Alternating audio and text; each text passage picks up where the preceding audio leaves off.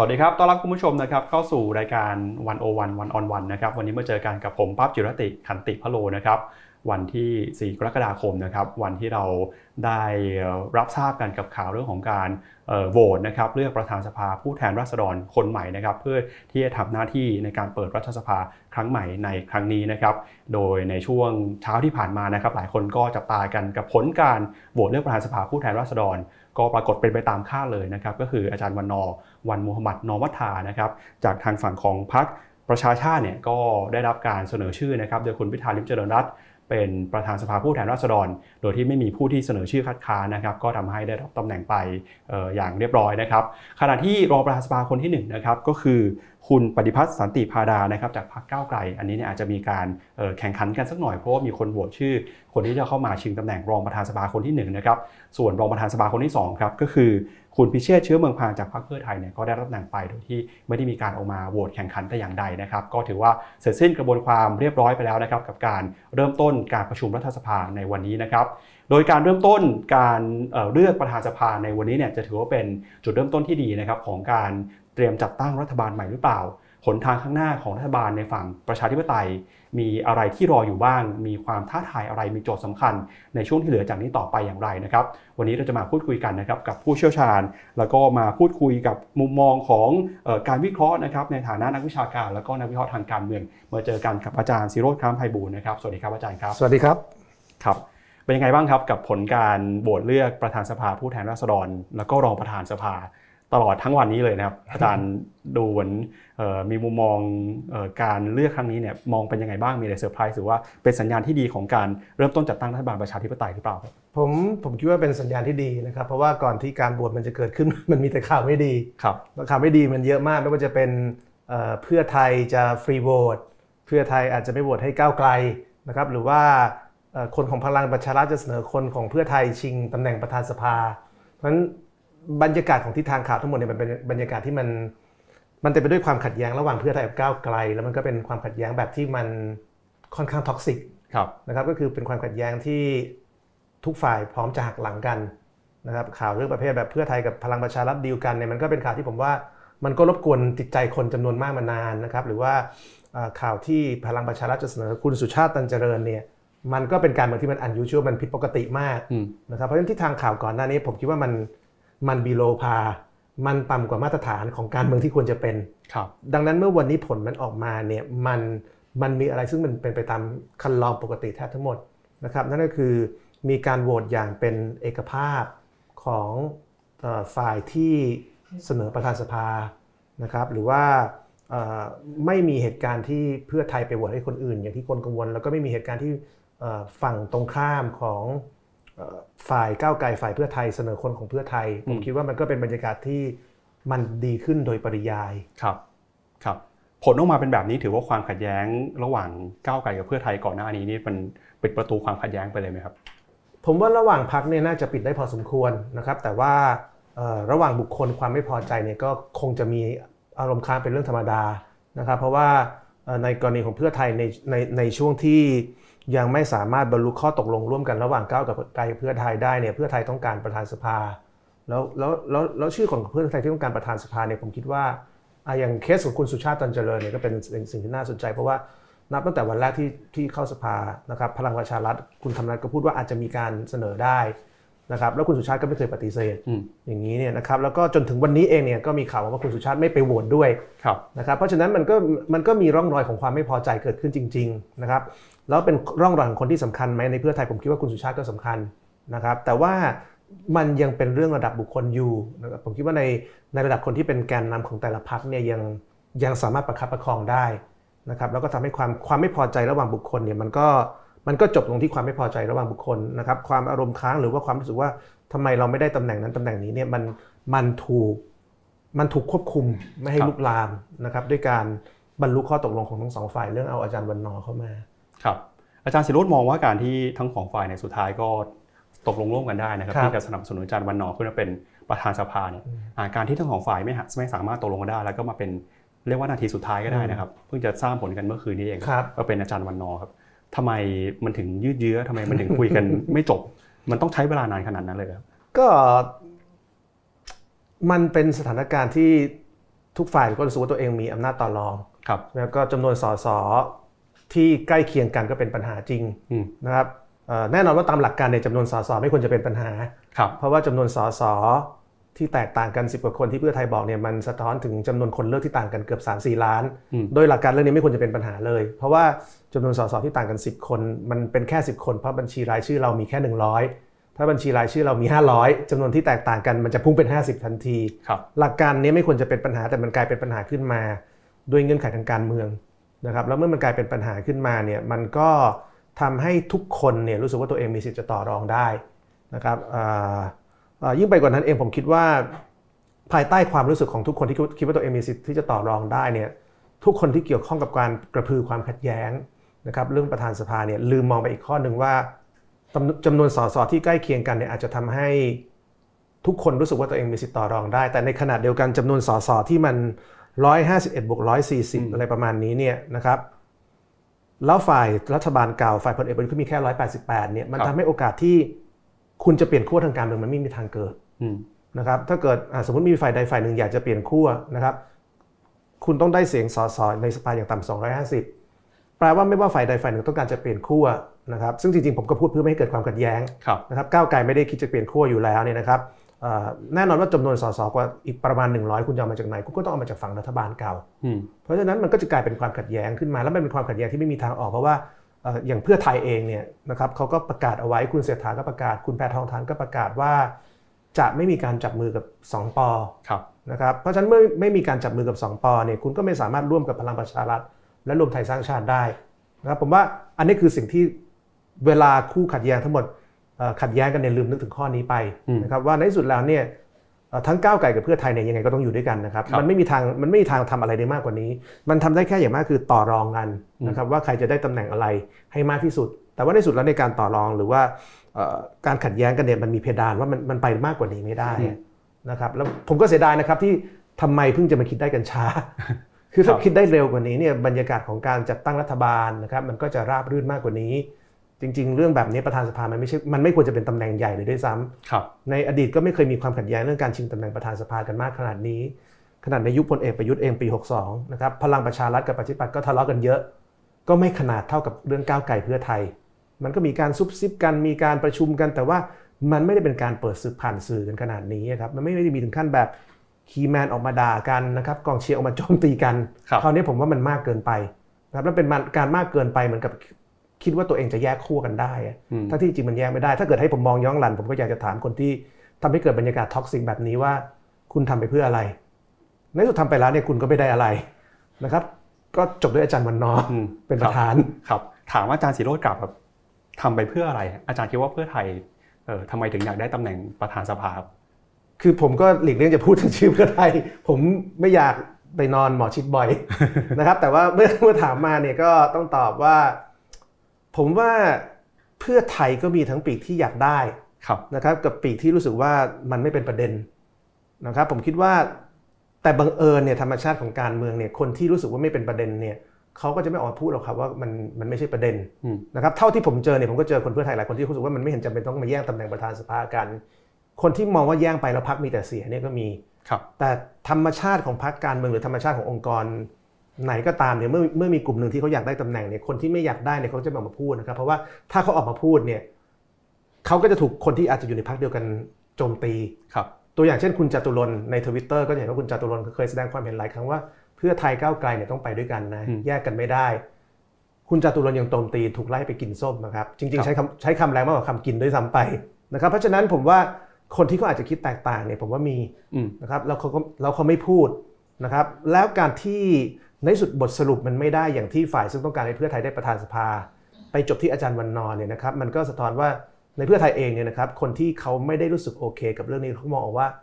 พักเสียหายเนี่ยก็คงจะมีไม่น้อยเพียงแต่เขาไม่ไม่ออกมาพูดแค่นั้นเองครับคนที่ออกมาพูดเนี่ยทำให้พักพักเสียหายนะครับในมุมมองผมอืมแล้วก็ในที่สุดแล้วเนี่ยเป็นการพูดที่เหนื่อยฟรีด้วยเพราะว่าในที่สุดก็ประธานสภาเป็นของอาจารย์วันนอร์ซึ่งไม่ได้พูดอะไรเลยครับครับ ก้าวไกลบ้างนะฮะครับทำไมก้าวไกลถึงต้องเรียกได้ว่าก็ยอมนะครับเพราะว่าท่าทีตอนแรกๆที่เอ่อผลการเลือกตั้งออกมาก็คือก้าวไกลก็ชัดเจนว่าเอ่อพรรคอันดับหนึ่งเนี่ยก็ควรจะได้ตำแหน่งประธานสภา แต่สุดท้ายแล้วก็เหมือนก็ต้องยอมนะครับผมว่าก้าวไกลก็อาจจะมองออกเหมือนกับเพื่อไทยกลุ่มที่เสนออาจารย์วันนอว่ามันดันต่อไปมันก็สุดแล้วว่ามันมันไม่มีทางได้มากกว่านี้นะครับถ้าเกิดก้าวไกลดันนะครับก็คงจะเกิดเหตุการณ์ที่เพื่อไทยอาจจะสู้นะครับแน่นอนว่าเพื่อไทยอย่างเป็นทางการเขาก็บอกเขาไม่เคยคิดจะ สู้นะครับไม่เคยคิดจะฟรีโหวตแต่ว่าการประชุมสภามันเป็นการประชุมลับนะครับครับคือพักจะแถลงอะไรก็ได้แต่ถึงเวลาโหวตมันไม่มีใครรู้ว่าใครโหวตให้ใครนะครับพักอาจจะมีมติว่า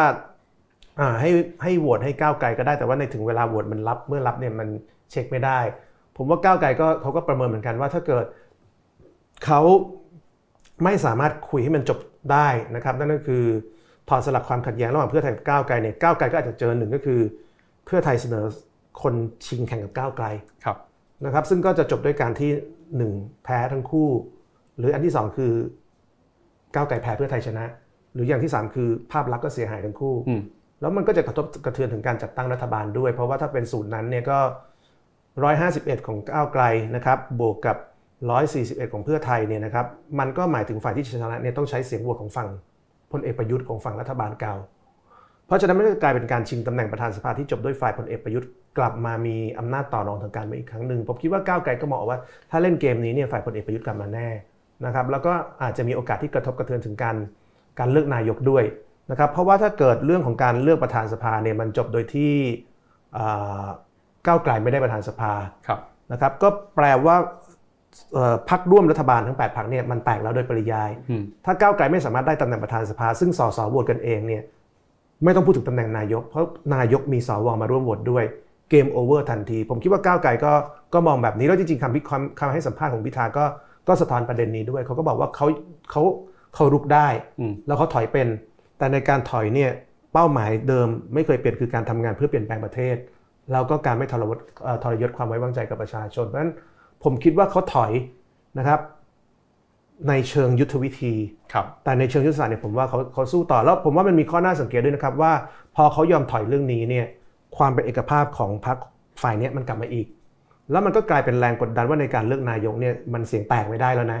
เพราะสิ่งที่จะเป็นข้ออ้างให้เกิดความขัดแย้งในการเลือกนายกมันได้ถูกถอดสลักไปแล้วครับ ที่เหลือมันอาจจะเป็นประเด็นเรื่องเอาหนึ่งหนึ่งสองไม่เอาหนึ่งสองซึ่งเป็นเรื่องเล็ก แต่ความขัดแย้งใหญ่สุดเรื่องประธานสภาเนี่ยที่จะนำไปสู่การเสียงแตกตอนเลือกนายกมันได้ถูกถอดสลักไปแล้ว ดังนั้นในวันเลือกนายกหากมีใครเปลี่ยนใจนะครับหรือไม่โหวตตาม MOU ของ8พรรคร่วมเนี่ยคุณจะถูกสังคมวิพากษ์วิจารณ์อย่างหนัก แล้วผมว่ามันมีข้อน่าสังเกตอย่างหนึ่งด้วยว่าแม้กระทั่งสวเองนะครับซึ่งที่ผ่านมาก็พยายามจะยุให้เพื่อไทยกับก้าวไกลทะเลาะกันนะครับแล้วก็หวังว่าถ้าก้าวไกลกับเพื่อไทยแตกกันในวันเลือกประธานสภาเนี่ยเสียงสวจะเป็นคนชี้ขาดนะครับว่าใครจะได้เป็นนายกหรือไม่ได้เป็นนายก วันนี้ทันทีที่การบวชประธานสภามันจบแบบที่หนึ่งก็คือฝ่ายเพื่อไทยก้าวไกลไม่แตกกันนะครับอันที่ 2 ก็คือฝ่ายที่แตกคือฝ่ายรัฐบาลพลเอกประยุทธ์ นะครับเสนอคุณวิทยาแก้วพาราไดมาเนี่ยมีคนโหวตร้อยเจ็ดมีคนงดออกเสียง73วันนี้ฝ่ายรัฐบาลแตกเองเนี่ยท่าทีสวเอาอ่อนลงทันทีนะครับคุณคุณเสรีสุวรรณพานนท์หรือว่าคุณสมชายแสวงการซึ่งซึ่งให้สัมภาษณ์โจมตีก้าวไกลอย่างหนักตลอดเนี่ยวันนี้คือถ้าเกิดบรรยากาศก่อนหน้าวันประชุมเลือกประธานสภาเป็นเหมือนกับพญาราชสีนะครับ วันนี้ก็เป็นเหมือนแมวเหมียวเลยครับ ยังบอกว่าไม่เอาพิธาอยู่นะ แต่ว่าไม่พูดแรงแล้ว บอกว่าช่วยลดเพดานแก้หนึ่งหนึ่งสองได้ไหมอย่าไปแก้เลย ประชาชนเลือกก้าวไกลเพราะอยากให้ทำนโยบาย 300 นโยบาย เริ่มมีมัทุรสวาจาในการคัดค้านก้าวไกลขณะที่ก่อนหน้านี้เนี่ยโอ้โหด่าทุกวันเลยครับมันมันมันทำให้ฝั่งสวเนี่ยท่าทีก็เปลี่ยนเหมือนกันเพราะเขาเริ่มเห็นภาพว่าหนึ่งก็คือเสียงฝั่งก้าวไกลเพื่อไทยไม่แตกสองฝ่ายพลเอกประยุทธ์แตกกันเองภูมิใจไทยไม่โหวตให้แคนดิเดตของรวมไทยสร้างชาติ เพราะฉะนั้นสวเดินเกมทางการเมืองยากแล้วครับแบบนี้ครับอาจารย์มองว่าการที่โหวตประธานสภาคนที่หนึ่งเนี่ยที่มีคุณวิทยาแก้วพาดายเข้ามาร่วมแข่งขันด้วยนะครับ เป็นการสะท้อนว่ารัฐบาลเดิมเนี่ยน่าจะแตกแล้ว หมายความว่าก่อนหน้านี้ที่เคยมีการพูดถึงซีนารีโอที่บอกว่าถ้าเกิดสุดท้ายแล้วเนี่ยก้าวไกลเพื่อไทยทะเลาะกัน มีโอกาสที่ส้มจะหล่นไปฝั่งรัฐบาลเดิม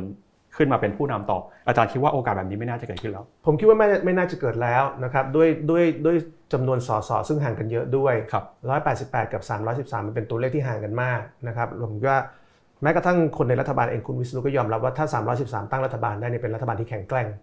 หนึ่งตัวเลขห่างนะครับสองตัวนอกจากตัวเลขห่างแล้วเนี่ยผลโหวตก็อย่างที่เห็นกันว่าเขาไม่ได้โหวตไปทิศทางเดียวกันครับ ฝ่ายก้าวไกลเพื่อไทยโหวตไปในทิศทางเดียวกัน ท่ามกลางข่าวลือว่าจะแตก ส่วนฝ่ายพลเอกประยุทธ์โหวตคนละทิศคนละทางครับท่ามกลางข่าวลือว่าจะจัดตั้งรัฐบาลเสียงข้างน้อยนะครับเพราะฉะนั้นหนึ่งเอ่อหนึ่งก็คือตัวเลขห่างกันอันที่สองคือ ปรากฏการณ์เสียงแต่แต่ที่ผมคิดว่าสำคัญมากกว่านั้นก็คืออ่าฝ่ายพลเอกประยุทธ์นะครับไม่มีคนซึ่งสามารถจะมี leadership นะครับในการ lead พรรคการเมืองทั้งหมดได้แล้วนะครับขณะที่ก้าวไกลเพื่อไทยเนี่ยโอเคมันมันอาจจะมีความเห็นพ้องต้องกันแต่ว่าอย่างน้อยมันเป็นความเห็นพ้องที่หนึ่งโอเคถ้าถ้าก้าวไกลยังอยู่พิธานำ ถ้าก้าวไกลมีอันเป็นไปเศรษฐาอุ้งอิงนำแต่ฝ่ายพลเอกประยุทธ์เนี่ยผมคิดว่าณเวลานี้คือเขาไม่มีใครที่จะนำใครได้พลเอกประยุทธ์ก็ไม่น่าจะนำใครได้เพราะพรรคแกไม่ได้เป็นพรรคซึ่งเป็นอันดับหนึ่งในฝ่ายนั้นครับพลเอกประวิตยก็ไม่น่าจะนำใครได้ เพราะแกไม่ใช่พรรคอันดับหนึ่งในฝ่ายนั้น คุณอนุทินได้เสียงสูงสุดในฝ่ายนั้น แต่จะให้คุณอนุทินมานำพลเอกประยุทธ์พลเอกประวิตยมันก็ไม่ได้อีกอืมนะครับเพราะฉะนั้นมันกลายเป็นสถานการณ์ที่ฝั่งรัฐบาลเก่าเนี่ยผมคิดว่าเขาถึงทางตันแล้วนะครับเขาไม่สามารถจะมีคนที่เป็นเหมือนกับ commander ได้เขาไม่สามารถจะมีคนที่เป็นเหมือนกับเพลย์เม k เกอร์ของทีมเขาได้ ประยุทธ์ทำไม่ได้ประวิตรทำไม่ได้อนุทินก็ไม่กล้าทำเพราะฉะนั้นเมื่อคุณไม่มีเพลย์เม k เกอร์เนี่ยคุณไม่สามารถ consolidate เสียงของพรรคการเมืองต่างๆ ได้ไม่ต้องพูดถึงประชาธิปัตย์ที่ หัวหน้าพรรคคือใครยังไม่รู้เลยเพราะฉะนั้นทุกพรรคของฝั่งนั้นเนี่ยผมคิดว่า game over นะครับไม่มีไม่มีคนที่จะเป็นคนประสานและแม้กระทั่งไล่ไปอยู่ในแต่ละพรรคเองเนี่ยก็ไม่รู้ว่าใครจะ lead พรรคแต่ละพรรคอะอย่างพลเอกประยุทธ์เนี่ยผมคิดว่าแกก็ถ้าแกไม่ได้เป็นนายกแกก็จบ แกไม่มาเป็นสสอยู่แล้ว แล้วรวมไทยสร้างชาติใครจะนำเพราะพีระพันธุ์ก็ไม่ได้เป็นสสอืมแปลว่ารวมไทยสร้างชาติจะเข้าสู่การเป็นสสซึ่งไม่มีผู้นำเลยครับนะครับผมไม่แน่ใจว่าอันดับอันดับสองของรวมไทยสร้างชาติอันดับสามคือใคร ผมจำไม่ได้แล้วด้วยซ้ำครับ ซึ่งโอเครวมเทรวมไทยสร้างชาติก็ game over ไป พลังประชารัฐก็ไม่มีใครที่จะเป็นผู้นำพลเอกประวิตรวันนี้ก็เข้าสภาวันแรกก็ไปนั่งหลับแล้วอย่างเงี้ยมันก็มันก็มันก็ถึงสถานการณ์ที่เขาไปต่อไม่ได้แล้วโดยตัวเองด้วยครับ ครับ อะก็ถือว่าเป็นสัญญาณที่ดีของ 8พักร่วมนะฮะครับแต่ขนาดเดียวกันเนี่ยการจะหาประธานสภายังยังยากเลยนะครับ อาจารย์ ใช่ครัแล้บวจะหานายกล่ะครับ คือกว่าจะถึงวันที่ 15 กรกฎาคมเนี่ย ถ้าเกิด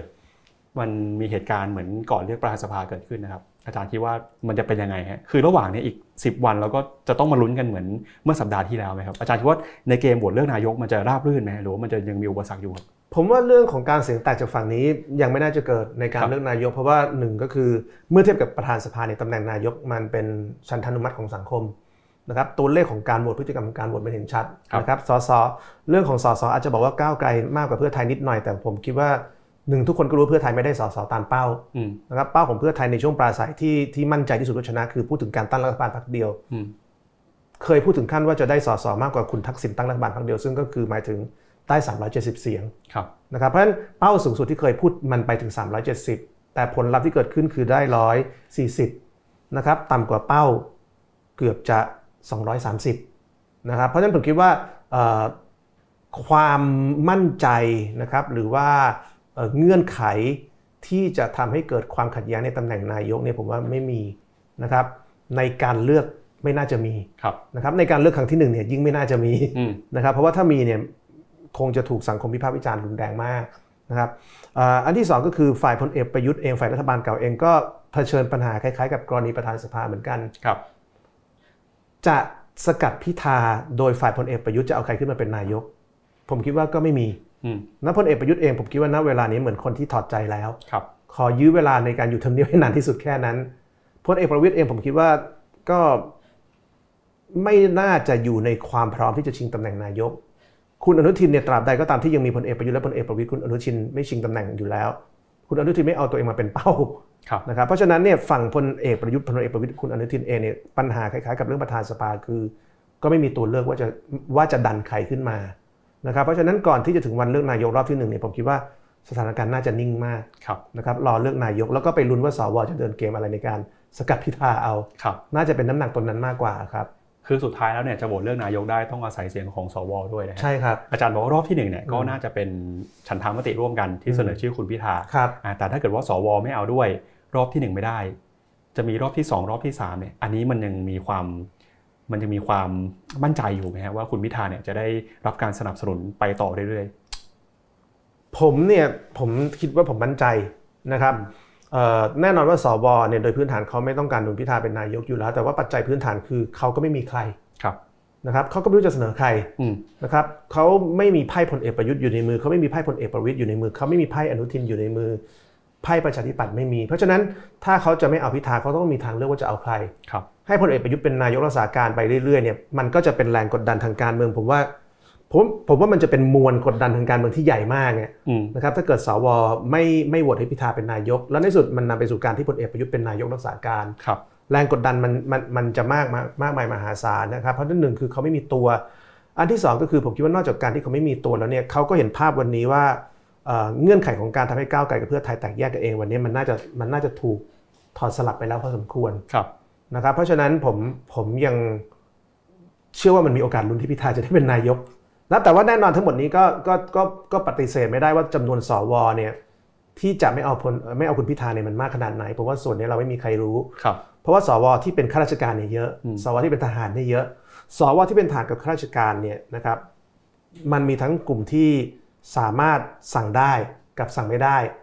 ตรงเนี้ยคือปัจจัยสำคัญว่าพลเอกประยุทธ์พลเอกประวิทย์เนี่ยจะสั่งคนพวกนี้ขนาดไหน ซึ่งมันเชื่อมโยงกับความเชื่อมั่นของพลเอกประยุทธ์และพลเอกประวิทย์ว่าตัวเองเนี่ยจะมีโอกาสพลิกมาตั้งนายกเอ่อมาตั้งมามาเป็นนายกได้หรือเปล่า ซึ่งตัวเลขมันไม่สามารถทำได้เลยใช่ไหมครับพลเอกประยุทธ์พลเอกประวิทย์เต็มที่ร้อยแปดร้อยแปดสิบแปดเพื่อไทยยังไงก็ไม่กล้าจับมือกับพลเอกประยุทธ์และพลเอกประวิตยอยู่แล้วนะครับยิ่งถ้าเป็นคุณเศรษฐาคุณเศรษฐาบอกแล้วว่าหนึ่งคุณเศรษฐาเล่นการเมืองเพื่อเป็นนายกเท่านั้นครับสองคือคุณเศรษฐาบอกว่าไม่เอาสองปอไม่เอาสามปอเพราะฉะนั้นคุณเศรษฐาก็จะเป็นประเด็นแล้ว ว่าถ้าถ้าสมมติพลเอกประยุทธ์พลเอกประวิตยคิดว่าโอเคเรายุให้ก้าวไกลเพื่อไทยแตกกันครับดึงเพื่อไทยมาโหวตพวกเราเนี่ยคุณเศรษฐาเขาอยู่อะครับอืมเขาไม่เอาอะครับ แล้วจะทำยังไงอืมจะบอกว่าดึงเพื่อไทยมาแล้วเศรษฐาเป็นรองนายกก็ไม่ได้อีกมันมันถูกล็อกด้วยเรื่องปัจจัยทางการเมืองเอ่อของเพื่อไทยเองนะครับครับหรือว่าตัวเลขสสที่น้อยเกินไปของพลเอกประยุทธ์และพลเอกประวิตยเองผมว่าตัวเลขที่มันน้อยนี่แหละมันคือมันคือสิ่งที่ทำลายจินตนาการทางการเมืองทุกอย่างของของฝ่ายที่อาจจะต้องการให้ผู้มีอำนาจ ชุดเดิมเนี่ยเป็นรัฐบาลเนี่ยผมคิดว่าตัวเลขมันเป็นข้อจำกัดใหญ่ที่มันมันดิ้นได้ยากครับยกเว้นจะมีการเปลี่ยนขั้วหรือเปลี่ยนค่าย ซึ่งผมคิดว่าอืมเพื่อไทยก็ไม่น่าทำครับ อย่างนั้นพรรครัฐบาลเดิมก็น่าจะโอกาสน้อยมากๆถ้าจะตัดไปได้เลยนะครับใช่ครับ แต่ว่าอาจจะเป็นที่อาจจะเป็นไปได้คือการป่วนของสวนะครับ เพราะว่าการสกัดพิธาเขา ทำกี่ครั้งก็ได้ครับนะครับแล้วเขาก็จะใช้ผมเชื่อว่าเขาก็จะใช้จังหวะจากนี้ในการ discredit พิธาไปเรื่อยอืมๆนะครับโจมตีด้วยเรื่อง1นึโจมตีด้วยเรื่องเออคำร้องกรณีต่างๆนะครับหรือแม้กระทั่งเออองค์กรอิสระ เรายังไม่ได้พูดถึงกรวิธีการสกัดพิธาโดยการใช้กกตครับหรือสารรัฐธรรมนูญ ซึ่งถ้าเรื่องนั้นเกิดขึ้นมาเนี่ยการมันก็จะเปลี่ยนอืมใช่ไหมครับถ้าเกิดพิธาถูกเอ่อสารรัฐธรรมนูญวินิจฉัยให้หยุดปฏิบัติหน้าที่อย่างใดอย่างหนึ่ง หรือว่า ดำเนินคดีซึ่งมันจะช้ามากเนี่ยนะครับครับการเมืองมันก็จะเปลี่ยนมันก็จะเป็นอีกชุดหนึ่งคือ คือเป็นฝั่งเพื่อไทยขึ้นมาอืมทีนี้ผมคิดว่าสำหรับคนที่อาจจะเชื่อว่าเพื่อไทยหรือพลังประชารัฐหรือรวมไทยสร้างชาติจะมีดีลกันเนี่ยนะครับผมก็นึกไม่ออกว่าพลเอกประยุทธ์กับพลเอกประวิตยเนี่ยเขาจะเขาจะร่วมรัฐบาลกับพรรคเพื่อไทย ซึ่งพรรคเพื่อไทยก็มีความสัมพันธ์ที่ดีกับคุณทักษิณเนี่ยครับผมก็นึกไม่ออกพลเอกประยุทธ์กับพลเอกประวิตยกับคุณทักษิณจะมาเป็นสมการทางการเมืองที่จะที่จะอยู่ร่วมกันได้ยังไง คือโอเค อาจจะมีคุณพิธาเป็นคู่แข่งทางการเมืองระยะยาวทั้งคู่แต่ว่าพลเอกประยุทธ์พลเอกประยุทธ์กับคุณทักษิณอยู่ด้วยกัน มันมันเหลือเชื่อมากมันไม่น่าจะเกิดนะครับ แล้วก็ถ้าเป็นอย่างนั้นจริงเนี่ยสมมติมันเกิดจริงๆนะครับคอรมอที่มีเพื่อไทยนำก็จะมีคุณสมศักดิ์คุณสุริยะคุณสุชาติตันเจริญ ผมก็ไม่แน่ใจว่าพลเอกประยุทธ์พลเอกประวิตยจะบริหารยังไงด้วยเหมือนกัน เพราะฉะนั้นมันถูกล็อกด้วยความเป็นจริงทั้งหมดนะครับด้วยตัวเลข 188 กับ 313เนี่ยมันทำให้โอกาสที่มันจะเกิดอะไร ซึ่งมันมันพิสดารเนี่ยมันเป็นไปได้ยาก ครับนะครับแล้วถ้ามีเนี่ยมันมันเหนื่อยมากสำหรับทุกคน จนผมคิดว่าไม่น่าจะมีใครกล้าทำอยากให้อาจารย์สิโรจน์ลองคิดถึงซีนารีโอในวันครับที่จะมีการโหวตนายกหนะฮะก็คุณพิธาเนี่ยแน่นอนว่าในครั้งแรกน่าจะได้รับการเสนอชื่ออยู่แล้วนะครับแต่ทีนี้เนี่ยในฝั่งของสว ก็จะเป็นอุปสรรคสำคัญอืมก็มีคนพูดไปต่างๆนานาว่าถ้าเกิดรอบแรกไม่ผ่านเนี่ยก็จะดันโหวตรอบ 2 รอบ3อาจารย์คิดว่าพักแปดพักร่วมเนี่ยจะจะมี กำลังในการดันโหวตคุณพิธาเนี่ยได้อีกสักรอบฮะคือมันจะสามารถไปได้เรื่อยๆได้ไหมหรือว่ามันต้องมีจุดสิ้นสุดครับ ผมผมคิดว่าคำถามสำหรับผมเนี่ยไม่ได้อยู่ที่เรื่อง8พักร่วมจะมีกำลังเสนอพิธาเป็นนายกกี่รอบครับนะครับคำถามสำหรับผมคือสวเนี่ยจะมีกำลังในการสกัดพิธากี่รอบอืมเพราะว่าณเวลานี้เราพูดถึงเหตุการณ์ที่มันไกลตัวเราครับใช่ไหมครับเราก็จะเห็นภาพว่าสวเนี่ยออกมาบอกว่าพิธาแก้หนึ่งหนึ่งสองอืมนะครับก้าวไกลเป็นพรรคซึ่งมีปัญหากับสถาบันมันเป็นการพูดแบบฟรีไมค์คือพูดยังไงก็ได้ แต่ถึงวันเลือกนายกเนี่ยมันเป็นการโหวตแบบขานชื่ออืมเพราะฉะนั้นเมื่อมันเป็นการโหวตแบบขานชื่ออย่างนี้เนี่ยนะครับเอ่อเป้าของการสกัดนายกที่มาจากเสียงข้างมากมันจะเห็นชัดอืมนะครับผมคิดว่าอย่างสวที่ออกมาพูดเนี่ยเขาคงไม่แคร์อยู่แล้วครับ แต่ผมว่ามีสวจำนวนมากที่แคร์อืมแล้วก็กังวลว่าตัวเองจะถูกคนในสังคมมองว่ายังไงนะครับ ผมคิดว่าคำถามสำหรับผมคือสวเนี่ยจะมีกำลังในการสกัดพิธาได้กี่ครั้ง ผมคิดว่าครั้งที่หนึ่งอาจจะสกัดได้ครับนับครั้งที่2เนี่ยอาจจะเริ่มยากมากขึ้น ครั้งที่ 3 ผมคิดว่ายากระดับ ยากระดับให้พลเอกประวิตยเข้าประชุมโดยไม่นั่งหลับอะอย่างนั้นเลยครับ เพราะฉะนั้นเนี่ยมันมันมันคือคำถามที่ผมกลับคิดในทางหนึ่งว่าสวเนี่ยจะมีศักยภาพสกัดพิธาได้กี่ครั้งครับนะครับในสถานการณ์ที่ตัวเลขมันห่างกัน คือถ้าสถานการณ์ตัวเลขมันใกล้กันแบบ เหมือนรอบที่แล้วเป็นรัฐบาลเสียงปริ่มน้ำเนี่ยการสกัดเนี่ยมันง่าย แต่คราวนี้จะสกัดยังไง เพราะเมื่อสกัดแล้วคุณก็ตั้งรัฐบาลไม่ได้อะ คุณก็ตั้งนายกไม่ได้พลเอกประยุทธ์กับพลเอกประวิตยผมว่าณเวลานี้แกก็รู้ว่าตัวเลขเนี่ยยังไงแกก็ขึ้นมาไม่ได้ อนุทินก็ไม่กล้าขึ้นครับเพราะมันก็มันก็จะล็อกอยู่ที่เพื่อไทยกล้าหรือเปล่าอืมซึ่งเพื่อไทยเนี่ยด้วยความเป็นจริงทางการเมืองเนี่ยเขาก็ไปอย่างนั้นไม่ได้อยู่ดี ถ้าเพื่อไทยไปเนี่ยนะครับโอ้โห มัน มันต้องมีการฮารีฮาราคีรีคนเยอะมากครับครับหมอชนน่านจะทำยังไง คุณเศรษฐาจะทำยังไง แม้กระทั่งคุณแพทองทานจะทำยังไงอืมคุณนัทวุฒิจะทำยังไง คุณจาตุรนต์ฉายแสงจะทำยังไง การฮารีฮาราคีรีคนเหล่านี้ต้นทุนมันสูงมากจนผมว่าเพื่อไทยก็ก็คงไม่เหมือนกันต่อให้อาจจะมีคนในเพื่อไทยบางคนรู้สึกว่าอยากเป็นรัฐบาลเราเชื่อว่า ถ้าเราเป็นรัฐบาลการทำงานนโยบายเศรษฐกิจที่ดีของเรามันจะฟื้นประเทศได้ก็ตาม ผมว่าก็ก็ไม่ใช่เรื่องง่าย เงื่อนไขเดียวที่อาจจะเกิดเอ่อการปลดล็อกตรงนี้ได้คือ สวสกัดพิธาเต็มที่ครับจนพิธาบอกว่าเอ่อพิธาถอยเองอืมนะครับพิธาถอยเองแล้วก็ถ้าอย่างนั้นเนี่ยผมคิดว่าอาจจะเป็นไปได้คือเป็นเป็นพักขั้วเดิม นะครับแล้วก็มีเพื่อไทยขึ้นมา แต่ผมเชื่อว่าคุณเศรษฐาเนี่ยเป็นคนฉลาดแล้วมองครับการเมืองออกว่า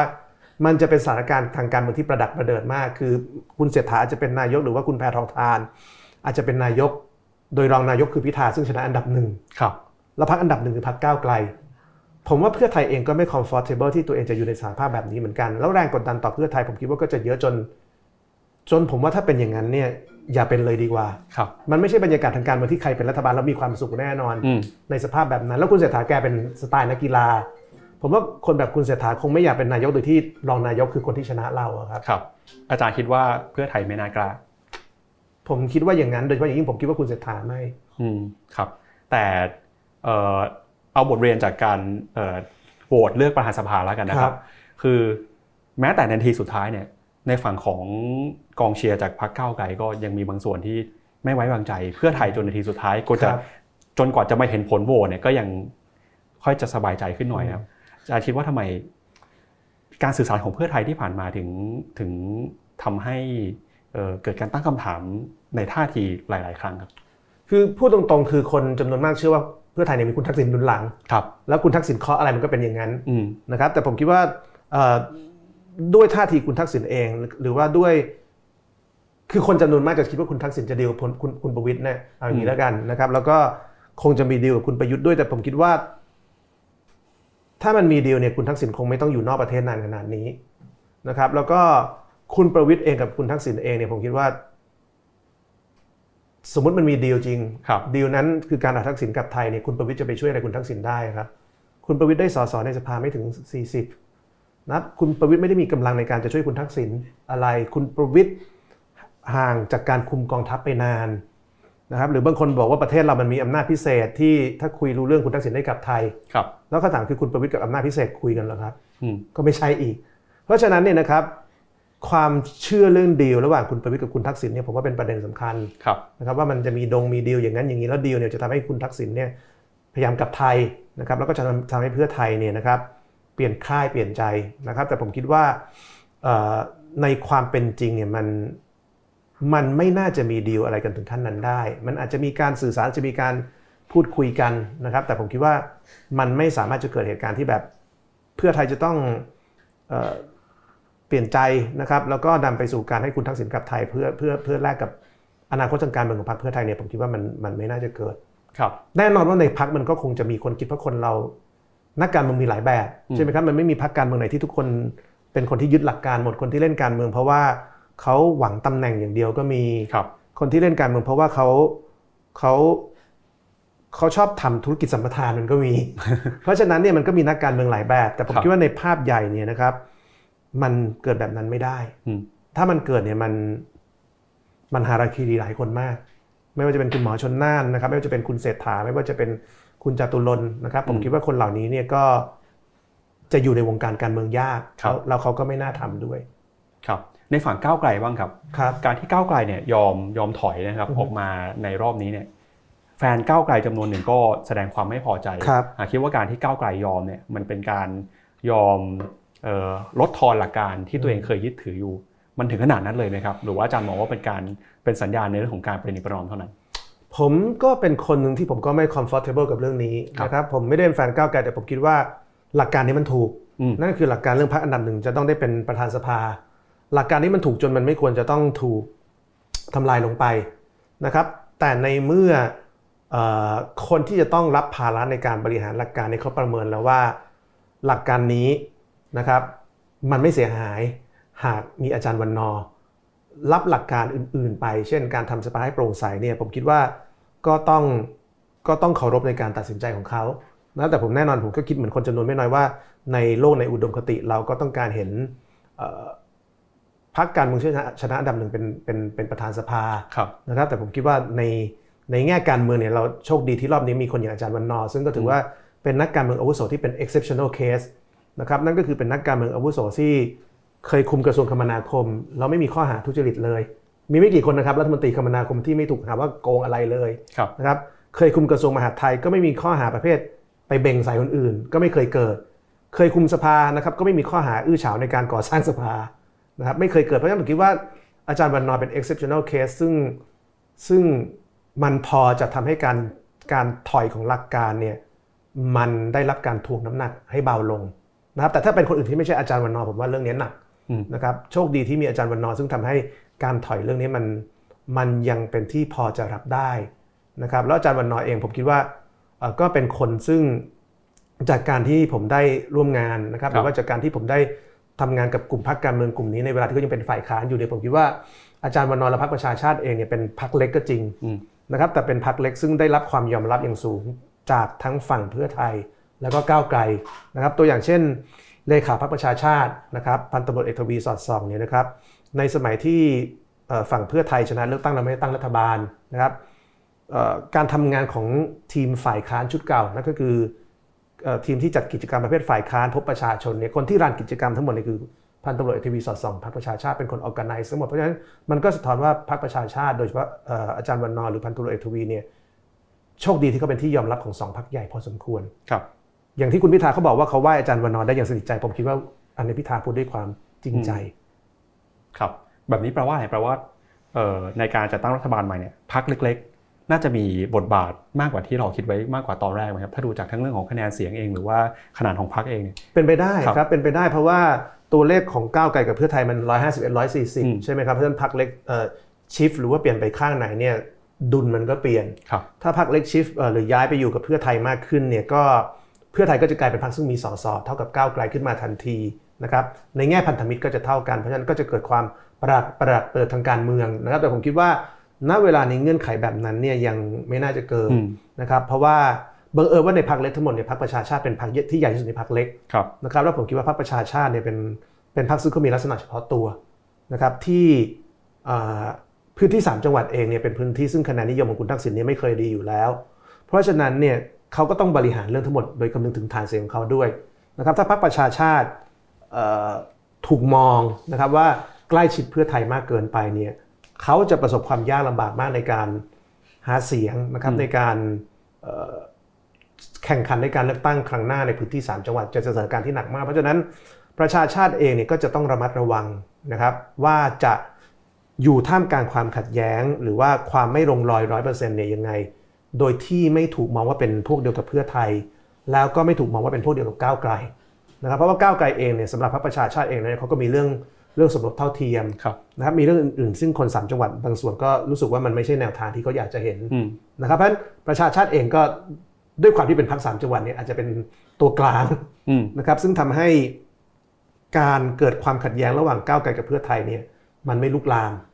แต่ถ้าถ้าพรรคประชาถ้าพรรคอันดับ 3 เป็นอีกแบบหนึ่งเป็นพรรคอื่นที่อาจจะมีสสสิบคน แล้วเป็นพันธมิตรกับเพื่อไทยทันทีเนี่ยนะครับสถานการณ์ก็จะลำบากมากขึ้น เพราะว่าก็จะเป็นสถานการณ์ที่เพื่อไทยมี 140 แล้วมีพรรคอันดับ 3 ซึ่งมีสสอีกราวๆสิบจะกลายเป็นพักฝั่งเพื่อไทยนะครับมี 150พอก้าวไกลครับอันนั้นจะเป็นอีกสถานการณ์หนึ่งแล้วแต่ว่าบังเอิญพรรคอันดับ 3 เป็นพรรคประชาชาติ ที่เขาต้องอย่างน้อยเขาต้อง balance ภาพของเขาในพื้นที่ให้ได้ว่า เขาไม่ใช่ทางเพื่อไทยและไม่ใช่ทางก้าวไกล เพราะฉะนั้นเงื่อนไขนี้มันก็จะไม่เกิดอืม ครับช่วงแรกอาจารย์ศิโรตม์พูดว่าสถานการณ์นี้มันดูเหมือนเป็นสถานการณ์ไม่ปกตินะครับ เพราะว่าเรารับทราบผลการเลือกตั้งไปแล้วพรรคที่บอกว่าอยู่ในฝั่งประชาธิปไตยเนี่ยก็ได้คะแนนเสียงรวมกันก็คือท่วมท้นชนะอย่างขาดลอยเลยนะครับทำไมเราถึงต้องมา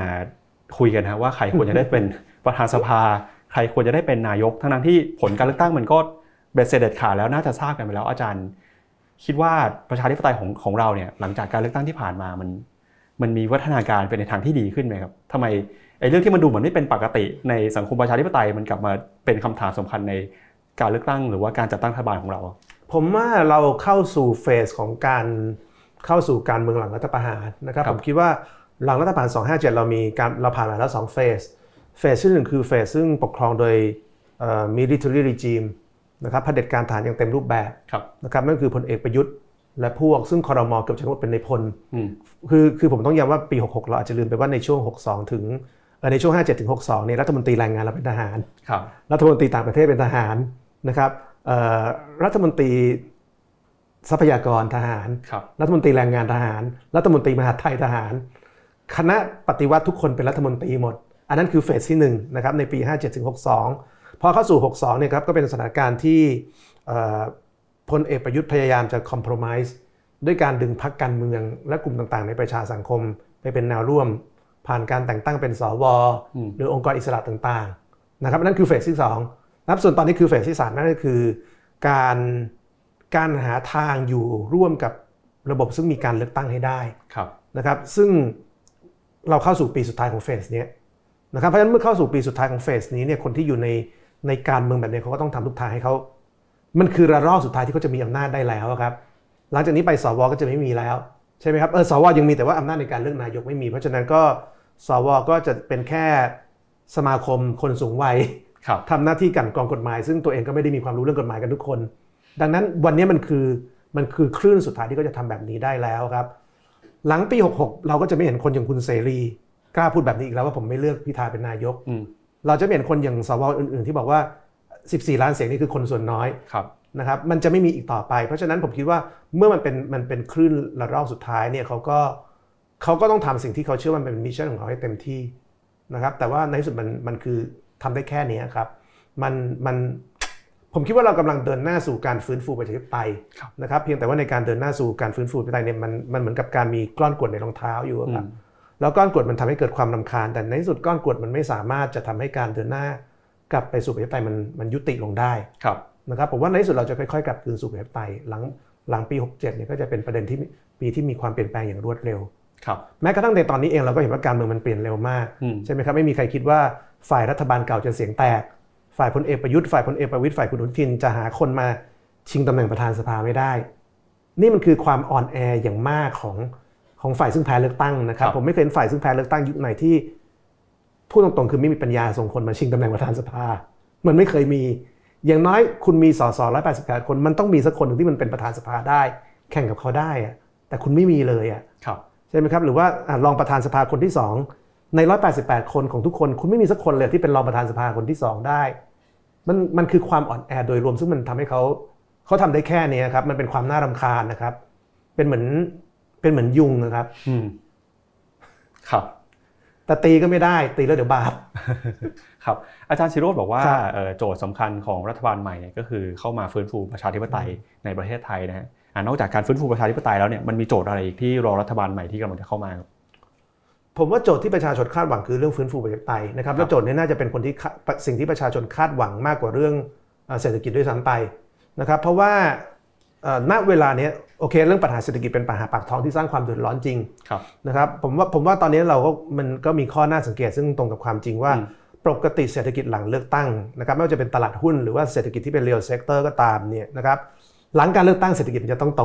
ครับนะครับอันนี้อันนี้คือทฤษฎีที่เป็นทฤษฎีมาตรฐานสำหรับคนที่สนใจการลงทุนหรือนักลงทุนในตลาดหุ้นอืมใช่ไหมครับว่าหลังการเลือกตั้งเนี่ยมันจะมีสิ่งที่เรียกว่าเป็น election rally อืมหุ้นจะโต อเมริกาก็เป็นแบบนี้ประเทศอื่นก็เป็นแบบนี้ ปีนี้เป็นครั้งแรกที่หลังการเลือกตั้งเนี่ยหุ้นไม่ค่อยโตครับหรือโตก็โตแบบพอเพียง โตแบบแผ่วๆนะครับยิ่ง real sector เนี่ยต้องถือว่าไม่โตเลย เพราะฉะนั้นเนี่ยผมว่าปัญหาปากท้องเป็นปัญหาที่หนัก แล้วภายใต้ปัญหาปากท้องที่หนักเนี่ยคำถามที่คนถามเหมือนกันคือทำไมพิธาตั้งรัฐบาลไม่ได้อืมนะครับทำไมทำไมหลังเลือกตั้งไม่มีรัฐบาล เพราะฉะนั้นปัญหาเศรษฐกิจเป็นปัญหาใหญ่นะครับ แต่ปัญหาเศรษฐกิจที่เป็นปัญหาใหญ่เนี่ยมันมันได้ถูกคน enlighten นะครับตาสว่างจนเห็นว่าการเมืองครับนะครับคือสิ่งที่เป็นอุปสรรคของปัญหาต่างๆรวมรวมทั้งปัญหาเศรษฐกิจนะครับแล้วก็อย่าลืมว่าพรรคก้าวไกลเองที่ช่วงชนะเลือกตั้งเนี่ยเขาหาเสียงว่า คือมันก็มีแนวทางในการหาเสียงหลายแบบใช่ไหมครับบางพรรคบอกว่าเน้นเรื่องเศรษฐกิจไม่ต้องเน้นเรื่องการเมืองอืมนะครับพรรคการเมืองที่พูดแบบนี้เยอะแยะภูมิใจไทยก็พูด ชาติไทยพัฒนาก็พูดนะครับมีการพูดแบบนี้เยอะมากแต่ก้าวไกลเขาบอกว่าไม่ใช่ มันต้องแก้ทั้งการเมืองและแก้เรื่องเศรษฐกิจพร้อมกัน แล้วบังเอิญพรรคเดียวที่พูดแบบนี้ดันชนะเลือกตั้งอืมแสดงว่ามันมีสิ่งที่สิ่งที่อาจจะเรียกว่าเป็นการตาสว่างคนในสังคมอยู่ก่อนว่า การแก้เศรษฐกิจโดยไม่แก้เรื่องการเมืองเนี่ยทำไม่ได้ แล้วยิ่งตอนนี้เนี่ยหลังเลือกตั้ง คนเห็นว่าการจัดตั้งรัฐบาลเลือกตั้งมันมันล่าช้าผิดปกติเนี่ยนะครับ คนยิ่งรู้สึกว่าปัญหาการเมืองต้องยิ่งแก้โดยเร็ว เพราะฉะนั้นผมคิดว่าณเวลานี้คนอยากเห็นการแก้ปัญหาการเมืองครับโดยเร็วนะครับนี่คือความคาดหวังขั้นขั้นพื้นฐาน ซึ่งคนเชื่อว่าเมื่อเสร็จมันมันมันไปได้แล้วเศรษฐกิจมันจะค่อยๆฟื้นขึ้นมา ครับ สี่ปีจากนี้ไปการแก้ไขปัญหาการเมือง หรือว่าการฟื้นฟูประชาธิปไตยอาจารย์สิโรจน์คิดว่ามันจะราบรื่นไหมครับเพราะมันมีโจทย์มีโจทย์ใหญ่อย่างเช่นของการแก้ไขรัฐธรรมนูญครับหรือแม้กระทั่งกฎหมายมาตรา1นึที่แม้แต่ในพักร่วมเนี่ยก็ยังมองไม่ตรงกันเลยนะครับ อาจารย์คิดว่าทางออกของเอ่อโครงสร้างใหญ่ ๆสำหรับการฟื้นฟูประชาธิปไตยเป็นยังไงครับอืมผมว่าเบื้องต้นคือต้องเอาฐานออกจากการเมือง อันนี้น่าจะเป็นนอมที่ทุกคนยอมรับได้นะคครัรับบแล้วก็ นอมหรือบรรทัดฐานที่คนยอมรับได้เรื่องเอาฐานออกจากการเมืองมันไม่ใช่แค่ ห้ามทหารเป็นนายกนะครับ ผมว่าณเวลานี้ความเคลื่อนไหวทางความคิดของคนมันไปถึงเรื่องอื่น เช่น เรื่องของการไม่เอาการเกณฑ์ทหารต่อไปครับนะครับเรื่องของการให้พลเอกประยุทธ์ออกจากบ้านหลวงเนี่ยทั้งหมดนี้มันคือสัญลักษณ์แล้วว่าหนึ่งการไม่เอาทหารเนี่ยรุนแรงอืมนะครับเอ่อเพราะฉะนั้นผมว่าการฟื้นฟูประชาธิปไตยกับการไม่เอาทหารนะครับให้มีบทบาททางการเมืองเลยรวมทั้งการการปรับโครงสร้างอื่น ๆ ที่มันกลายเป็นเอ่อ รากฐานของอำนาจทหารเนี่ยน่าจะเป็นเรื่องใหญ่นะครับการลดขนาดกองทัพนะครับหรือว่าการเกณฑ์ทหารโดยสมัครใจ เรื่องพวกนี้จะเป็นเรื่องใหญ่ แล้วก็เป็นเรื่องซึ่งน่าจะสร้างแรงกระเพื่อมมากกว่าที่คิดด้วยครับนะครับอ่าเรื่องที่สองนะครับที่น่าจะทำก็คงจะเป็นเรื่องรัฐธรรมนูญนะครับ เพราะว่า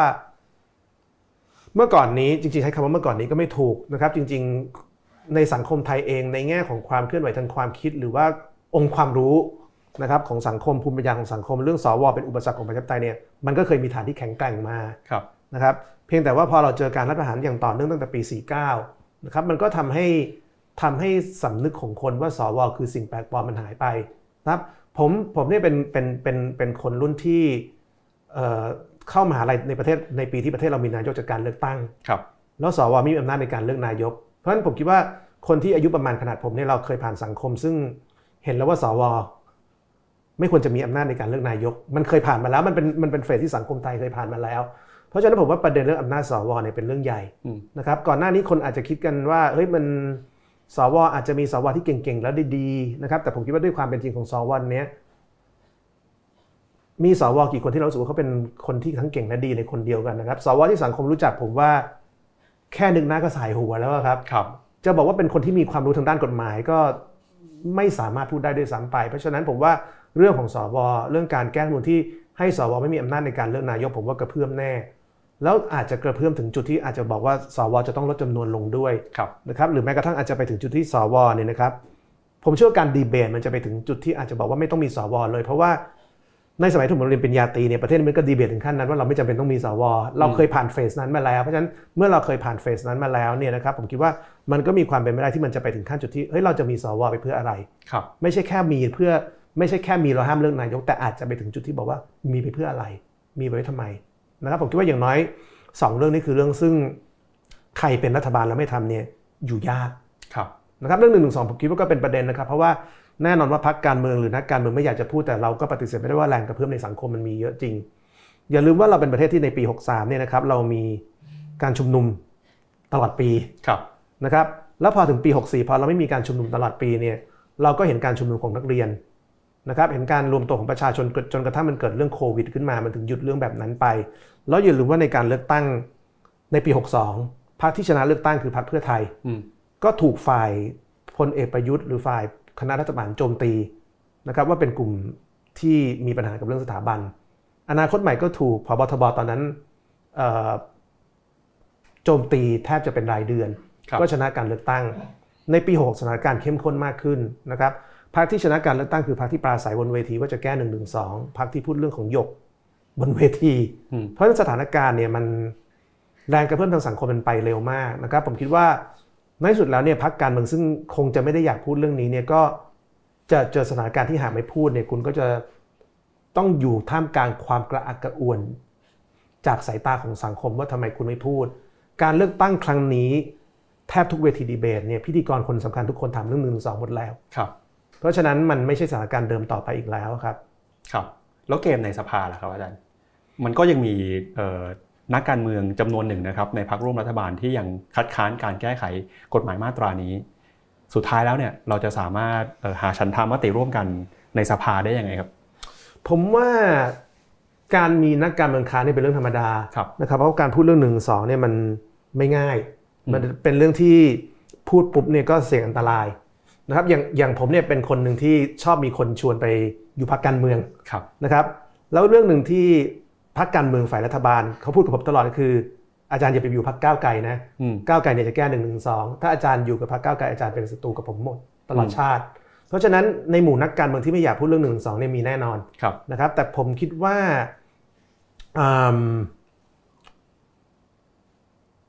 บรรยากาศแบบนี้นะครับ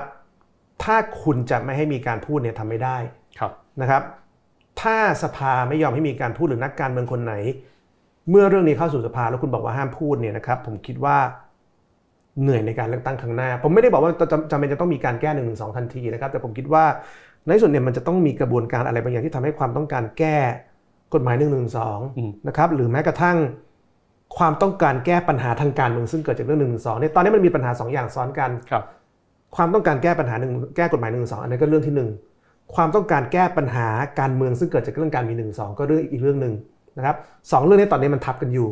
นะครับบางส่วนบอกว่าปัญหา1นึคือปัญหา1นึบางส่วนว่า1นึไม่ใช่ปัญหาแต่มีปัญหาเพราะการใช้การกันแกล้งคน อย่างน้อยผมว่าในขั้นต่ำที่สุดเนี่ยมันมีคอนเซนแซสใหม่ซึ่งเมื่อก่อนไม่มีนะครับนั่นคือ1นึเป็นเครื่องมือในการกันแกล้งคนครับผมว่าปี 62เนี่ยความคิดของคนไม่ได้เคลื่อนมาสู่จุดนี้ แต่ปี 66 ความคิดของคนยังน้อยขั้นต่ำสุดเนี่ยผมว่าพักการเมืองหลายพักพูดว่าเฮ้ยหนึ่งหนึ่งสองมีปัญหาเรื่องการบังคับใช้จริงๆนะครับในช่วงการเลือกตั้งแม้กระทั่งพรรคประชาธิปัตย์ก็บอกมันมีปัญหาเรื่องการบังคับใช้ คุณว่าลาวุฒิศิลปะอาชา ชาติไทยพัฒนาก็บอกมันมีปัญหาเรื่องการบังคับใช้ เพราะฉะนั้นผมว่ามันมีการยกเพดานนะครับแล้วการยกเพดานเนี่ยผมคิดว่าการที่รอบนี้พรรคการเมืองซึ่งบอกว่าจะแก้หนึ่งหนึ่งสองชนะเลือกตั้ง มันจะเป็นการยกเพดานอีกครั้งหนึ่งซึ่งแน่นอนว่าการยกเพดานเนี่ยมันมันไม่จบเร็วนะครับมันใช้เวลาแน่นอนนะครับ แต่ว่าอย่างน้อยผมเชื่อว่ามันจะไปไกลกว่าปี 57 ปี 57เนี่ยประชาชน ตอนนั้นมีนักวิชาการใช้ชื่อว่าคอรกร112นะครับมีอาจารย์พงทองภาวะกิพันธ์แล้วก็น่าจะมีอาจารย์นิธิอาจารย์ชาวิทย์ด้วยเนี่ยแล้วก็ภาคประชาชนเสนอเรื่องเข้าสภานะครับประธานสภาจากเพื่อไทยบอกว่าไม่เอาเรื่องนี้เข้าสภาเลย ผมว่าคราวนี้มันจะไม่เกิดบรรยากาศแบบนั้น ผมว่าอย่างน้อยมันคงจะได้เข้า แต่เข้าแล้วจะผ่านไหมอันนั้นอีกเรื่องหนึ่งเพราะฉะนั้นแค่นี้สำหรับผมก็มองเป็นก้าวกระโดดแล้วนะครับ จากปี 57 ที่ประธานสภาบอกว่าไม่ให้เข้า กฎหมายเป็นปัญหาเข้าไม่ได้เนี่ย ผมเชื่อว่าในปี 66 หรือ 67 เนี่ยเรื่องนี้เข้าได้ แต่เข้าเราไม่ชนะโหวตก็ไม่เป็นไร กฎหมายเยอะแยะเสนอหลายครั้งก็ไม่ชนะโหวต แต่สุดสังคมมันเคลื่อนแล้วไงครับ มันกลายเป็นเรื่องที่พูดได้แล้วนะครับ มันกลายเป็นเรื่องซึ่งการดีเบตในสื่อในทีวีทำได้ปกติแล้วเนี่ย มันเคลื่อนเร็วมากครับเรื่องนี้สี่ปีนับจากนี้ไปครับในการจัดตั้งรัฐบาลใหม่อาจารย์สิโรคิดว่าประชาชนคนทั่วไปเนี่ย จะคาดหวังอะไรกับรัฐบาลใหม่นี้ได้บ้างฮะสี่ปีข้างหน้าเนี่ยย้อนกลับมามองในวันนี้นะครับอาจารย์ว่ามันจะมีอะไรที่เปลี่ยนแปลงอย่างที่เราทั้งคาดคิดหรือไม่คาดคิดไหมครับ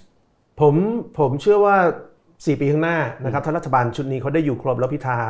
เป็นนายกครบเนี่ยเราจะเราจะจดจำ4ปีเลยว่าปี6ว่าปี 66 ว่าเป็นการเปลี่ยนแปลงครั้งใหญ่ของประเทศนะครับไม่ใช่เป็นการเปลี่ยนแปลงครั้งใหญ่ในแง่การเมือง แต่ว่าเป็นการเปลี่ยนแปลงครั้งใหญ่ในแง่ที่แบบ เราเห็นประเทศถูกรันโดยคนใหม่ๆนะครับแล้วเป็นคนใหม่ ๆ ที่เขาไม่ได้มีความสัมพันธ์กับผู้มีอำนาจเก่านะครับไม่ว่าจะเป็นผู้มีอำนาจในกองทัพในระบบราชการ หรือว่าในกลุ่มทุนขนาดใหญ่นะครับพรรคก้าวไกลซึ่งชนะเลือกตั้งเนี่ยเป็นพรรคซึ่งเขาตรวจสอบทุกกลุ่มทุนใหญ่ในประเทศนะครับไม่ว่าจะเป็นกลุ่มทุนโทรคมนาคมนะครับเขาตรวจสอบการผูกขาดโทรคมนาคม กลุ่มทุนพลังงานนะครับเขาโดน นักธุรกิจพลังงานรายใหญ่ดำเนินคดีนะครับเขาพูดเรื่องของการเพิ่มจำนวนธนาคารในประเทศไทยเพิ่มขึ้น ธนาคารในประเทศไทยมีน้อยเกินไปนำไปสู่สภาวะกึ่งผูกขาด เพราะฉะนั้นกลุ่มทุนใหญ่ในประเทศไทยมันก็วนอยู่กับ 3-4 ธุรกิจ ทุนพลังงาน ทุนคมนาคม ทุนธนาคารแล้วอาจจะรวมถึงทุน property ทุนอสังหาริมทรัพย์ด้วยเนี่ยพรรคการเมืองที่ชนะการเลือกตั้งครั้งนี้เนี่ยพูดถึงเรื่องพวกนี้หมด ครับนั้นผมคิดว่าเราเราเราเจอสถานการณ์ใหม่ที่ฝ่ายที่ชนะการเลือกตั้งเนี่ยเป็นฝ่ายซึ่งไม่ใช่เป็นคนที่อยู่ในเซอร์เคิลหรือวงจรของผู้มีอำนาจแบบเดิมเลยนะครับ สถานการณ์แบบนี้มันจะมีอยู่ 2 อย่างอย่างที่ 1 คือผู้มีอำนาจแบบเดิมนะครับผู้มีอำนาจที่เป็นอีลิทหรือชนชั้นนำไม่ว่าจะเป็นชนชั้นนำทางธุรกิจนะครับหรือว่าชนชั้นนำทหาร หรือว่าชนชั้นนำทางการเมืองเนี่ยรวมหัวกันนะครับไล่ผู้มีอำนาจแบบใหม่ ไล่พักก้าวไกลรัฐบาล คล้ายๆ กับคุณทักษิณเคยเจอนะครับ แต่ผมคิดว่ารอบนี้มันจะไม่เป็นแบบนั้นนะผมคิดว่ารอบนี้จะเป็นอีกแบบหนึ่งคือ ความที่พักก้าวไกลเขาพร้อมจะถอยนะครับ มันจะทำให้เขาสามารถประคองสถานการณ์ไปได้มันจะเป็นสถานการณ์ที่ผมว่าเราจะเจอ 4 ปีที่มันประหลาดก็คือ เรารู้ว่ามีคนไม่ชอบก้าวไกลเยอะเลยครับ แต่คนไม่ชอบก้าวไกลกับก้าวไกลต้องอยู่ร่วมกันนะครับ ถ้าเราถือว่า จากปี 57 จนถึง 66 เนี่ยเป็นสถานการณ์ที่คนรักประชาธิปไตย ต้องจำใจอยู่คนที่เกลียดประชาธิปไตย ผมว่าสถานการณ์หลังปี6จะเป็นสถานการณ์ที่คนไม่รักประชาธิปไตยเนี่ยจำใจอยู่คนรักประชาธิปไตย แล้วก็ต้องอยู่ท่ามกลางความกระอักกระอ่วนไปเรื่อยๆนะครับเพราะว่าความเคลื่อนไหวทางสังคมมันเป็นแบบนี้ไปแล้วครับบาร์ของประเทศมันได้ถูกยกไปแล้ว มันเรากำลังกลายเป็นประเทศซึ่งคอนเซนแซสของคนเนี่ยไม่ต้องการให้มีทหารเกณฑ์ครับ ก่อนปี 62 ผมว่าไม่มีใครคิดอย่างนี้หรอกครับผมว่าพลเอกประยุทธ์พลเอกประวิตยเองก็ไม่คิดว่าตัวเองจะอยู่มาจนถึงจุดที่ตัวเองยึดอำนาจนะครับนายกเป็นทหารเกือบ 10 ปี แล้วทำให้สังคมตกผลึกว่าการเกณฑ์ทหารไม่ใช่เรื่องจำเป็นครับนี่แหละมันคือสิ่งที่เรียกว่ามันอาจจะเรียกว่าเป็นการเคลื่อนตัวทางความคิด อาจจะเรียกว่าเป็นเป็นมันเป็นเฮจิมอนิกชุดใหม่นะครับในสังคม หรือว่าจะเรียกว่ามันเป็นชันทานุมัติชุดใหม่ก็ได้ที่การอยู่ยาวของพลเอกประยุทธ์เนี่ยมันทำให้คนเห็นปัญหาหลายเรื่อง เห็นปัญหาทุนผูกขาด นะครับเห็นปัญหาของกองทัพ เห็นปัญหาของนักการเมืองเก่านะครับผมว่าในสุดแล้วเนี่ยอันนี้คือคือสิ่งที่มันจะเกิดขึ้น ผมคิดว่าคนไทยจะจำปี 66 ว่าเป็นเป็นเป็นปีแรกของการเคลื่อนจากการเมืองเก่านะเป็นปีแรกของการการเคลื่อนไปสู่ การทำให้ประเทศมันมันมันเปิดมันเปิดกว้างมากขึ้นมันโปร่งใสมากขึ้นนะครับซึ่งแน่นอนว่ามันมันไม่เร็วแต่อย่างน้อยผมคิดว่ามันมันจะมันจะเป็นปีที่มันมีอะไรให้จดจำได้อีกเยอะครับ คุยอาจารย์มาถึงตรงนี้ผมฟังจากน้ำเสียงอาจารย์เนี่ยรู้สึกอาจารย์ค่อนข้างมีความมั่นใจมากว่า ยังไงเนี่ยก้าวไกลก็น่าจะได้เป็นพักแกนนำในการจัดตั้งรัฐบาลจริงๆผมผมผมว่าผมพูดเบสออนผมความความมั่นใจของผมเนี่ยไม่ใช่เรื่องก้าวไกลแต่ผมมั่นใจว่าประเทศมันเปลี่ยนแล้วคุณยื้อความเปลี่ยนแปลงไม่ได้บังเอิญก้าวไกลเป็นจิ๊กซอว์หนึ่งในในเรื่องนี้แค่นั้นเองนะครับผมว่าสำหรับผมในโจทย์อยู่ตรงนั้นคือ คือก้าวไกลเป็นรัฐบาลหรือไม่เนี่ยไม่ไม่ใช่ประเด็นใหญ่สำหรับผมแต่ผมว่าก้าวไกลเนี่ยเป็นพรรคการเมืองที่เขามาถูกที่และถูกเวลาในเวลาที่ คลื่นของสังคมมันเป็นแบบนี้เพราะฉะนั้นเนี่ยนะครับเขามาถูกที่ถูกเวลาถ้าเขามาแบบนี้ในปี 44เขาอาจจะได้ชนะขนาดนี้ก็ได้นะครับถ้าเขามาแบบนี้ในปี26เขาอาจจะไม่ชนะขนาดนี้แต่เบิร์นเขามาถูกที่และถูกเวลานะครับ มันก็เลยเป็นเหมือนกับว่าเรามั่นใจว่าเขาจะทำสำเร็จ แต่ว่าจริง ๆแล้วเนี่ยความเชื่อนี้มันมาจากความความความความเห็นของผมว่าสังคมมันเปลี่ยนแล้วมันมันกำลังเกิดฉันทามติแบบใหม่ขึ้นมา ซึ่งซึ่งบังเอิญก้าวไกลเนี่ยเขาเป็นเหมือนกับ social agency หรือว่าคนที่จะแบกรับความเปลี่ยนแปลงนี้ จังหวะนี้พอดีมากกว่า ซึ่งอีกเจ็ดอีกสี่ปีมันจะไม่ใช่ก้าวไกลก็ได้ แต่ผมเชื่อว่าสังคมมันเปลี่ยนไปในทิศทางนี้อย่างแน่นอนครับ อาจารย์มีมองโอกาสไหมฮะว่ามีโอกาสที่ก้าวไกลจะไม่ได้เป็นรัฐบาลจริง มีครับมีครับเพราะว่าความคาดหวังของคนต่อการเมืองใหม่เนี่ยเยอะ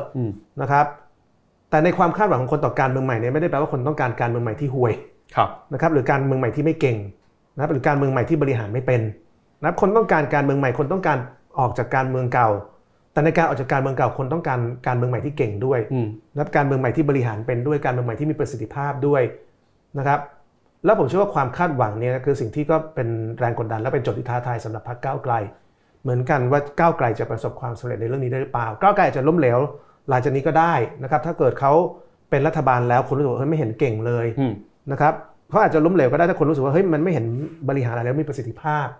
นะครับหรือว่าคนเอ้าอยู่ๆไปก้าวไกลมันก็มีนักการเมืองขี้โกงเหมือนกันดีว่านะครับมีนักการเมืองซึ่งไปตบซับเหมือนกันดีว่า ความคาดหวังคนก็จะเปลี่ยนไปนะครับ ทั้งหมดนี้เป็นเรื่องที่ก้าวไกลต้องบริหารเองอืมนะครับแต่ว่าความคาดหวังของสังคมต่อการเมืองใหม่เนี่ยผมว่าไม่เปลี่ยนครับนะครับ เพียงแต่วันนี้คนมองว่าก้าวไกลเป็นการเมืองใหม่ที่จะเข้ามารับภารกิจนี้ เพราะฉะนั้นก้าวไกลก็เจอโจทย์ที่ท้าทาย ความคาดหวังของคนสูงนะเมื่อความคาดหวังของคนสูงมันก็มีอยู่สองแบบแบบนี้คือคือ ก้าวไกลปรับตัวเองรับความคาดหวังไหวหรือเปล่าครับกับแบบที่ 2 ก็คือก้าวไกลปรับตัวเองรับความคาดหวังไม่ไหวแล้วก้าวไกลก็เจอปัญหานะครับค่อยๆสุดลง แต่ผมว่าเฟสของการสุดลงก็จะไม่เร็วนะครับอย่างน้อยอย่างน้อยการเลือกตั้งครั้งหน้าเนี่ยเขาคงคงยังพอจะมีโมเมนตัมไปได้ เพราะว่าคนก็จะมาว่าก้าวไกลคุณไม่ได้ทำงานเต็มที่ครับนะครับเพราะฉะนั้นผมว่าก้าวไกลก็ก็ก็ไม่ใช่แปลว่าเขาจะอยู่ตลอดไปได้นะครับเขาจะแบกรับความขึ้นคาดหวังตรงนี้ไหวไหมเนี่ยก็เป็นโจทย์ที่ที่ท้าทายพอสมควร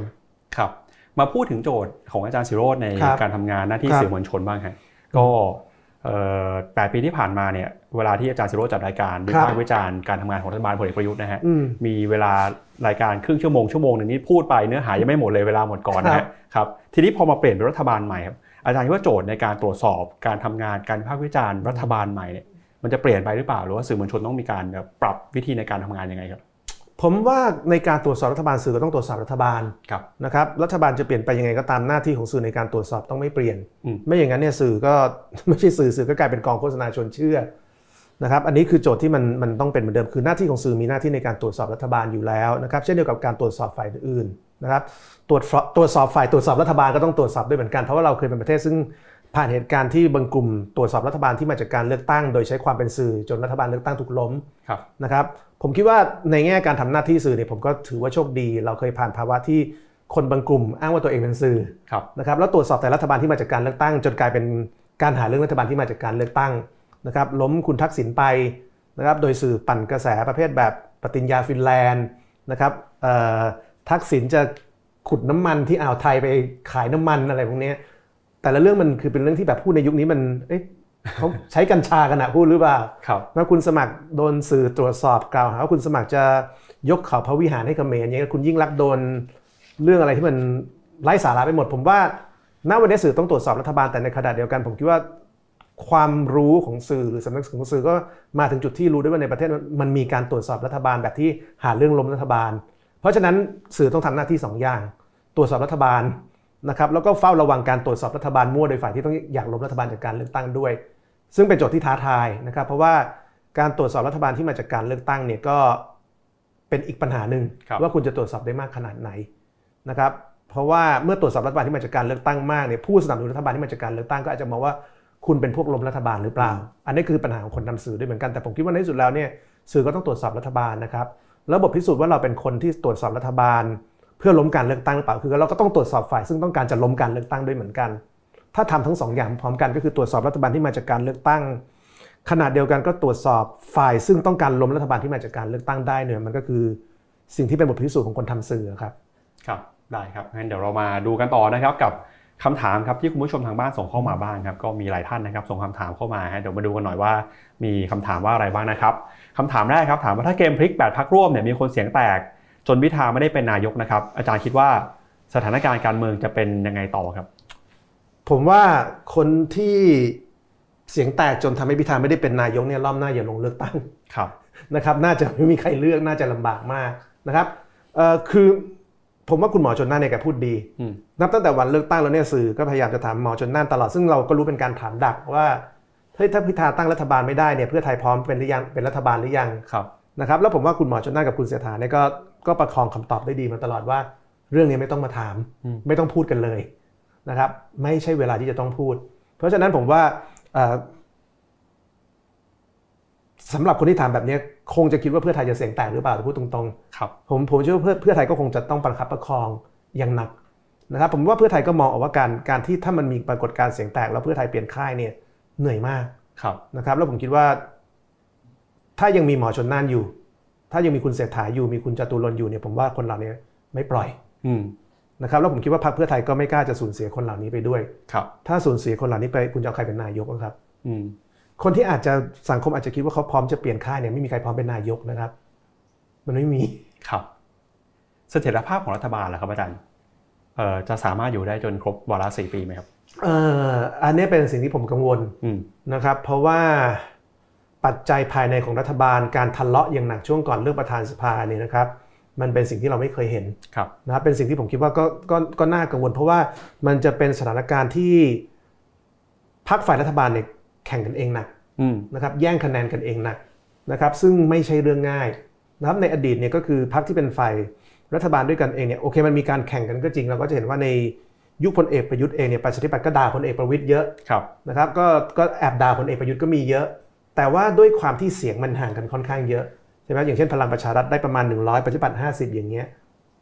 มันก็เป็นการด่าซึ่งสร้างความลำคาญอืมแต่ไม่กระทบกับเสถียรภาพทางการเมือง แต่ในกรณีนี้เนี่ยมันน่าจะมีการด่ากันซึ่งกระทบกับเสถียรภาพทางการเมืองได้ครับนะครับร้อยห้าสิบเอ็ดกับร้อยสี่สิบเนี่ยมันมันเป็นเงื่อนไขที่ง่ายมากสำหรับพรรคการเมืองที่พรรคการเมืองใดพรรคหนึ่งอาจจะมีคนซึ่งแบบอารมณ์ขึ้นครับนะครับมองออกว่าการเมืองครั้งหน้าเนี่ย ถ้าไม่มีการรัฐประหารนะครับก็จะเป็นการแข่งกันเองระหว่างก้าวไกลกับเพื่อไทยเนี่ยนะครับอืมที่จะขาดสตินะครับจนทำให้รัฐบาลประชาธิปไตยเนี่ยล่มเนี่ยผมคิดว่าก็มีความเป็นไปได้ เพราะฉะนั้นก็เป็นสถานการณ์ที่ทุกคนที่เป็นเป็นเป็นมวยหลักครับนะครับหรือเป็นคีย์เพลเยอร์ตัวละครสำคัญของทั้งสองพักเนี่ยต้องเข้าใจว่าเรากำลังจะเข้าสู่สถานการณ์ใหม่แล้วนะครับนั่นคือพักการเมืองจะต้องแข่งขันแบบที่พิธาหรือคนอื่นพูดบ่อยๆคือ เป็นการแข่งขัน แต่คราวนี้เป็นการแข่งขันแบบที่ไม่ได้เป็นศัตรูกันครับขณะที่การแข่งขันในอดีตคือเป็นการแข่งขันที่มันเหมือนเป็นศัตรูกัน แต่คราวนี้คุณเป็นการแข่งขันระหว่างพักใหญ่ซึ่งเป็นพักฝ่ายเป็นเป็นคู่อืมซึ่งสถานการณ์เนี้ไม่เคยมีครับนะครับแล้วเพื่อไทยอาจจะลำบากหน่อยหนึ่งเพราะเขาไม่เคยเจอสถานการณ์นี้ แต่ก้าวไกลเนี่ยอาจจะง่ายเพราะว่าเขาไม่เคยเจอสถานการณ์อะไรเลยอืมเขาเป็นพักใหม่เลยครับแต่เพื่อไทยเนี่ยเขาไม่เคยเจอสถานการณ์ที่จะต้องแข่งกับพักที่เป็นพวกเดียวกัน เพราะฉะนั้นเขาต้องปรับตัวต้องปรับวิธีคิดเยอะนะครับเพื่อไทยเนี่ยจะลำบากใจมากกว่าก้าวไกลเพราะว่า ก้าวไกลเขาเป็นพักใหม่เขายังไม่เคยต้องทำอะไรแบบนี้ครับฝั่งกองเชียร์ก้าวไกลจำนวนหนึ่งนะครับครับ ก็ออกมาสนับสนุนว่าก้าวไกลเนี่ยก็ควรจะเอ่อยึดหลักการที่เคยประกาศไว้ครับอ่ายอมแตกหักไปเลยอืมเพื่อที่คราวหน้าเนี่ยจะได้แลนด์สไลด์อาจารย์คิดว่ามันง่ายแบบนั้นเลยไหมครับเอิ่ม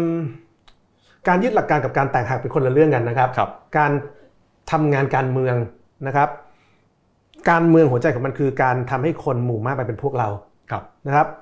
ผมเนี่ยเป็นคนที่คิดมาตลอดว่าการทำงานการเมืองไม่ใช่การบอกว่าเราคิดอะไรอืมนะครับ แต่คือการทำให้คนจำนวนมากเห็นด้วยกับเราให้มากที่สุด เพื่อเอาคนจำนวนมากเนี่ยไปเปลี่ยนประเทศอย่างที่เราต้องการนะครับ เพราะฉะนั้นผมคิดว่า ผมฟังพิธาผมฟังก้าวไกลเนี่ยผมคิดว่าเขาคิดเรื่องการเมืองแบบผมนะครับ นั่นคือการเมืองไม่ใช่เป็นแค่มิติของการประกาศว่าเราคิดอะไรครับ แต่เป็นมิติของการบริหารสิ่งที่เราคิดอืมนะครับว่าในสิ่งที่เราคิดทั้งหมดในหัวเราเนี่ย เราจะสื่อสารยังไง ให้คนในสังคมเนี่ยอยู่ข้างเราเพื่อเปลี่ยนประเทศนะครับเพราะฉะนั้นผมคิดว่าสิ่งที่ก้าวไกลคิดไม่ใช่เรื่องการแตกหักครับนะครับเขาอาจจะมีความคิดว่าประเทศที่ดีมันต้องต้องไม่ใช่ประเทศแบบนี้ แต่แตกหักไหมเนี่ยไม่ใช่นะครับก้าวไกลไม่ใช่องค์กรปฏิวัติครับนะครับไม่ใช่พรรคคอมมิวนิสต์แห่งประเทศไทยอืมนะครับเพราะฉะนั้นเนี่ยพรรคการเมืองในระบบประชาธิปไตยรัฐสภาเนี่ยสร้างขึ้นมาทุกพรรคเนี่ยเพื่อเปลี่ยนประเทศครับผ่านการเลือกตั้งนะครับไม่ใช่การแตกหักกับประเทศ ถ้าการแตกหักนี้ก็ต้องเป็นพรรคการเมืองในรูปแบบอื่น นะครับผมคิดว่าอันนี้คือสิ่งที่ต้องทำความเข้าใจนะครับว่าเขาไม่ใช่องค์กรปฏิวัติครับนะครับเขาคือพรรคการเมืองซึ่งซึ่งต้องการสื่อสารกับสังคม แล้วทำให้สังคมเปลี่ยนจนประเทศเปลี่ยนตามอันนั้นคือภารกิจของพรรคการเมืองครับเอ่อเมื่อสักครู่นี้เราพูดถึงท่าทีของพรรคเพื่อไทยนะครับครับการที่เพื่อไทยเนี่ยมีท่าทีในลักษณะนี้ในช่วงของการเอ่อสรรหาประธานสภาผู้แทนราษฎรนะครับ อาจารย์คิดว่าท่าทีของเพื่อไทยในครั้งนี้เนี่ยทำให้แฟนคลับหรือว่าแนวร่วมของเพื่อไทยเนี่ยเอ่อ สูญเสียไปบ้างหรือเปล่าครับหรือว่าแรงสนับสนุนของเพื่อไทยยังคงมีอยู่เหมือนเดิมครับอืมก็ถ้าพูดตรงๆ ผมก็ได้ยินมาว่าคนที่เชียร์เพื่อไทยจำนวนหนึ่งก็ไม่พอใจเรื่องที่เพื่อไทยถูกมองว่าแย่งตำแหน่งประธานสภาก้าวไกลครับนะครับผมคิดว่าอันนี่เป็นข้อที่จริงที่เราได้ยินกันมาพอสมควรนะครับแล้วการได้ยินมาเนี่ยไม่ใช่เป็นการได้ยินแบบ เห็นคนนู้นโพสต์เฟซพงเฟซเอ่ออืมโพสต์เฟซอะไรแต่ว่า คือผมเป็นคนไม่มีรถครับผมไปไหนมาไหนผมก็ต้องขึ้นรถเมล์อืมนะครับหรือไม่ก็ขึ้นรถแท็กซี่ เพราะฉะนั้นเนี่ยนะครับเวลาผมขึ้นรถเมล์หรือขึ้นแท็กซี่เนี่ยผมก็จะเจอคนขับแท็กซี่ครับหรือถ้าขึ้นรถเมล์ก็จะเจอกระเป๋ารถเมล์ซึ่งก็จะบ่นแต่เรื่องเนี้ยอาจารย์รอบที่แล้วผมรอบผมเลือกเพื่อไทยแต่คราวนี้ผมไม่เอาแล้วนะอืมเรื่องประธานสภากระเป๋ารถเมล์อาจารย์รอบที่แล้วหนูหนูเลือกเพื่อไทยมาตลอดรอบนี้หนูไม่เอาแล้วนะเนี่ยมันก็ต้องยอมรับว่ามันมีนะครับเอ่อสิ่งที่ผมยังไม่รู้ก็คือ หลังจากที่เพื่อไทยกับก้าวไกลเขาบรรลุข้อตกลงเรื่องชูอาจารย์วันนอร์เนี่ยความรู้สึกแบบนี้มันหายไปหรือเปล่าครับเพราะความรู้สึกนี้มันเกิดตอนที่มันเกิดความรู้สึกว่าเพื่อไทย จะแย่งตำแหน่งประธานสภากับก้าวไกลนะครับแต่วันนี้ประเด็นมันเปลี่ยนแล้วอืมมันเป็นเรื่องที่ก้าวไกลกับเพื่อไทยเนี่ยเขาหาทางออกร่วมกัน เพราะฉะนั้นผมว่ามีความเป็นไปได้ที่คนที่เคยเลือกเพื่อไทยอาจจะรู้สึกกระตุกนะครับแต่ด้วย move ใหม่ของเพื่อไทยนะครับผมว่าของคนอื่นๆที่อยู่ในเพื่อไทย ซึ่งพยายามจะ control ความเสียหายเนี่ยมันก็อาจจะ balance ให้ความรู้สึกของคนที่เคยเลือกเพื่อไทยเนี่ยมันไม่แตกหักเร็วนะครับแต่ถ้าสถานการณ์กลับตาลปัตรกันก็คือ เมื่อวานนี้วันที่ 3 กรกฎาคม ถ้าไม่มีการแถลงระหว่างหมอชลน่านกับคุณพิธา เรื่องเลือกอาจารย์วันนอร์แล้วถ้าการเลือกอาจารย์วันนอร์มีปรากฏการณ์เสียงแตก ผมว่าอันนั้นเนี่ยเร็วแน่นอนนะครับคนเลือกเพื่อไทยคงรับไม่ได้จำนวนมาก แต่วันนี้เนี่ยในเมื่อท่าทีเขาเป็นอีกแบบหนึ่งนะครับ การทำงานร่วมกันไม่มีปรากฏการเสียงแตก ผมเชื่อว่ามันก็จะเป็นการแตะเบรกคนที่เคยเลือกเพื่อไทยแล้วงุดหงิดเนี่ยผมว่าจำนวนมากก็ได้รับการแตะเบรกทางอารมณ์จากท่าทีของเพื่อไทยได้เหมือนกัน ครับคำถามนี้ก็ สอดคล้องกับที่อาจารย์พูดก่อนหน้านี้เลยนะครับว่าฝั่งแฟนคลับเพื่อไทยเนี่ยมักมองว่าการเมืองคือการต่อรองอำนาจ ในแง่วัฒนธรรมการเมืองไทยอาจารย์คิดว่าหลังการเลือกตั้งครั้งนี้เห็นมูฟเมนต์อะไรที่น่าสนใจในเรื่องการต่อรองอำนาจทางการเมืองมั้งหรือเปล่าผมคิดว่าความเข้าใจว่าการเมืองเป็นการต่อรองอำนาจแบบ power play เนี่ยเป็นความเข้าใจที่ผิดนะครับการเมืองเป็นการการการเข้าสู่อำนาจก็จริงนะครับแต่ในการเข้าสู่อำนาจไม่ได้แปลว่าเราต้องทำทุกทางให้ได้อำนาจนะครับ สำหรับคนที่เรียนเรื่องการเมืองหรือรัฐศาสตร์ เราก็มีความรู้ว่าโลกนี้มีสิ่งที่ว่า legitimacy ความชอบธรรมทางการเมืองนะครับผมคิดว่าการเมืองไม่ใช่เรื่องของการต่อรองอำนาจนะครับแต่การเมืองคือการสร้างความชอบธรรมทางการเมืองนะครับถ้าคุณต่อรองอำนาจได้นะครับแต่คุณไม่มีความชอบธรรมทางการเมือง คุณก็ปกครองไม่ได้นะครับหัวใจของการเมืองไม่ใช่การต่อรองอำนาจ แต่หัวใจของการเมืองคือการได้มาซึ่งความชอบธรรมถ้าคุณมีความชอบธรรมคุณมี political legitimacy คุณจะมีสิ่งที่เรียกว่า governmentality คือความสามารถในการปกครองคน ถ้าคุณต่อรองอำนาจ แต่คุณไม่มีความชอบธรรมนะคุณปกครองคนไม่ได้ เมื่อคุณปกครองคนไม่ได้คนก็เป็นคุณก็เป็นรัฐบาลที่ล้มเหลว ประชาชนก็ไม่พร้อมจะฟังคุณนะครับ ผมว่าต้องเข้าใจการเมืองให้ถูกความเข้าใจว่าการเมืองเป็นเรื่องการต่อรองอำนาจนี่ผิดความเข้าใจที่ถูกกว่าในมุมมองของผมนะครับ ผมอาจจะผิดก็ได้นะครับ แต่ผมคิดว่าการเมืองคือการสร้างความชอบธรรม คือการได้รับความชอบธรรมให้มากที่สุด เพราะเมื่อคุณได้รับความชอบธรรมเนี่ยคุณจะสามารถทำการปกครอง โดยการชนะใจประชาชนได้ นี่ไม่ใช่เรื่องใหม่นะครับ นักปรัชญาจีนก็พูดนะครับนักคิดแนว post modern มิเชลฟูโกก็พูด ว่าการเมืองคือ governmentality คือการปกครองทางความคิดและจิตใจ ครับมาดูคำถามถัดไปนะครับครับหลายคนเบื่อบรรยากาศที่แฟนคลับก้าวไกลกับเพื่อไทยทะเลาะกันบ่อยๆในโลกออนไลน์นะครับแม้ว่าจะรู้ว่าการถกเถียงเป็นเรื่องปกติในสังคมประชาธิปไตยอาจารย์คิดว่ามีอะไรที่เรากำลังเดินไปผิดที่ผิดทาง จนต้องช่วยเตือนกันหน่อยหรือเปล่า เพราะรอบนี้มันชัดเจนจริง ๆ ว่า ไม่ว่าจะเป็นฝั่งกองเชียร์เองก็ดีมาโต้กันในโลกออนไลน์ หรือแม้กระทั่งคนที่อยู่ในพรรคเนี่ยก็ออกมาตอบโต้กันบนโลกออนไลน์ด้วยนะครับ อาจารย์มองปรากฏการณ์ครั้งนี้ยังไงครับถ้าถามผมคือผมคิดว่าเป็นบรรยากาศที่ toxic นะครับผมคิดว่าเป็นบรรยากาศที่ไม่ดีนะครับ แต่ว่าผมก็เข้าใจว่าบรรยากาศแบบนี้เกิดขึ้นมาเพราะอะไรนะครับ เพราะว่าเรา ไม่เคยมีปรากฏการณ์ที่พรรคการเมืองแบบประชาธิปไตยเนี่ยมันมีคู่แข่งกันหลายพรรคมันเป็นเหตุการณ์แบบนี้มันเกิดขึ้นครั้งแรก เพราะฉะนั้นเมื่อมันเป็นเหตุการณ์ที่เกิดขึ้นครั้งแรกเนี่ยนะครับ คนก็จะปรับตัวแล้วก็ปรับใจไม่ได้ ว่าพรรคการเมืองฝ่ายประชาธิปไตยมันสามารถมีหลายพรรคได้ครับแล้วการเป็นพรรคฝ่ายประชาธิปไตยมันสามารถแข่งกันได้นะครับผมคิดว่านี้คือสิ่งที่มันเป็นภูมิทัศน์ทางการเมืองแบบใหม่และเป็นฉากทางการเมืองแบบใหม่นะครับที่ฝ่ายประชาธิปไตยเนี่ยไม่ได้มีแค่พรรคการเมืองหลักเพียงพรรคเดียวอีกต่อไป นะครับในอดีตอาจจะบอกว่าเอ้ยสมัยก่อนไทยรักไทยเขาอยู่กับพรรคการเมืองอื่นร่วมรัฐบาลได้ แต่ว่าพรรคการเมืองอื่นที่ร่วมรัฐบาลกับไทยรักไทยก็ไม่ใช่พรรคที่พูดว่าตัวเองเป็นพรรคประชาธิปไตยเขาก็เป็นพรรคการเมืองแบบปกตินะครับ เช่นอาจจะอย่างพรรคชาติไทยก็เป็นพรรคการเมืองที่เขาทำงานให้ชาวบ้านในพื้นที่ดีแต่ถามว่าถามประชาชนว่าจุดเด่นของพรรคชาติไทยเมื่อก่อนเนี่ยเป็นพรรคแบบแนวต่อสู้ประชาธิปไตยไหมเนี่ยก็ไม่ใช่จุดเด่นของคุณปัญหาคือการแก้ปัญหาคนในจังหวัดอย่างนี้เนี่ยหรือว่าพรรคมัชชิมาธิปไตยที่คุณสมศักดิ์เทพสุทินเคยอยู่อย่างเงี้ย ถามว่าเขาเป็นพรรคแนวที่บอกว่าเราจะต่อสู้เพื่อประชาธิปไตยไหมก็ไม่เขาก็จะบอกว่าเขาเน้นเรื่องของการทำเรื่องนโยบายเศรษฐกิจ โคล้านตัวอะไรอย่างเงี้ยแต่ไอ้ปรากฏการที่มันเริ่มมีพรรคการเมืองที่แบบ เราจะสู้เพื่อประชาธิปไตยเนี่ยแล้วมันอยู่ในรัฐบาลเดียวกัน แล้วมันดันใหญ่พอๆกันเนี่ยมันไม่เคยมีเพราะเมื่อไม่เคยมีเนี่ยทุกคนก็ต้องทำใจแล้วปรับใจครับว่าคนรับประชาธิปไตยไม่จำเป็นต้องเลือกพรรคเดียวกันก็ได้ ปรากฏการนี้เป็นปรากฏการใหม่นะครับแต่เป็นปรากฏการณ์ใหม่ที่มันหาย มันไม่หายไปหรอก นะครับไม่ว่าคุณจะชอบก้าวไกลหรือไม่ชอบก้าวไกลเนี่ยเขามีคนเลือก14 ล้านคนนะครับคุณจะดิดให้14 ล้านคนหายไปครับ ไม่มีทาง หรือคุณจะบอกว่า14 ล้านคน ให้กลับมาอยู่ที่การเชื่อว่าพรรคประชาธิปไตยต้องมีพรรคเดียวเนี่ยประเทศมันเคลื่อนไปมากกว่านั้นเยอะแล้วครับเพราะฉะนั้นก็ก็เป็นสิ่งที่ทุกคนต้องทำใจนะครับ แล้วผมคิดว่าก็ต้องก็ต้องกลับมายึดมั่นว่าสิ่งที่ ความผูกพันของประชาชนกับพรรคการเมืองหรือ political loyalty เนี่ยมันต้องมาจากความผูกพันเพราะว่าพรรคการเมืองเนี่ย เป็นพรรคซึ่งปฏิบัติภารกิจเพื่อประชาธิปไตย เพื่อเพื่อเพื่อผลประโยชน์ของประเทศหรือว่า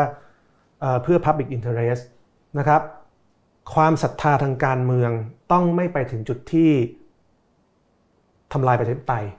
นะครับ แล้วก็ต้องก็ต้องเชื่อมั่นว่าในความศรัทธาทางการเมืองทั้งหมดของเราหรือความขัดแย้งทางการเมืองทั้งหมดของเราเนี่ยจะต้องไม่ทำให้ระบบประชาธิปไตยมันกระทบกระเทือนนะครับผมคิดว่าอันนี้คือสิ่งที่ยากนะผมผมผมเนี่ยผมว่าคือพูดตรงๆผมว่าผมโชคดีที่แบบ ผมได้ทำงานกับพวกพรรคการเมืองฝ่ายค้านเยอะผมรู้สึกว่าในสุดแล้วเนี่ยทุกคนคือพรรคฝ่ายประชาธิปไตยอะแต่แต่คนจำนวนมากเขาเขาอยู่ในอีกอีกอีกอีกมุมหนึ่งครับว่าพรรคที่เราชอบคือพรรคฝ่ายประชาธิปไตยครับ ส่วนพรรคที่เราไม่ชอบเนี่ยมันคือประชาธิปไตยเก๊พรรคไม่ใช่ประชาธิปไตยจริงสลิมเฟดแปดเฟดเก้าอะไรพวกนี้มันก็จะเป็นปัญหาแบบนี้ซึ่งต้องเลิกวิธีคิดแบบนี้ให้ได้ครับ ครับมาดูคำถามถัดไปนะครับยังเป็นเรื่องของกฎหมายมาตรา1นึนะครับ ก็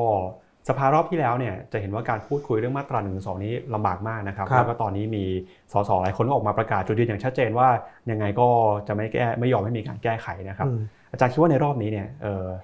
สภาจะสามารถนำเรื่องของ1นึมาพูดคุยในสภาได้ไหม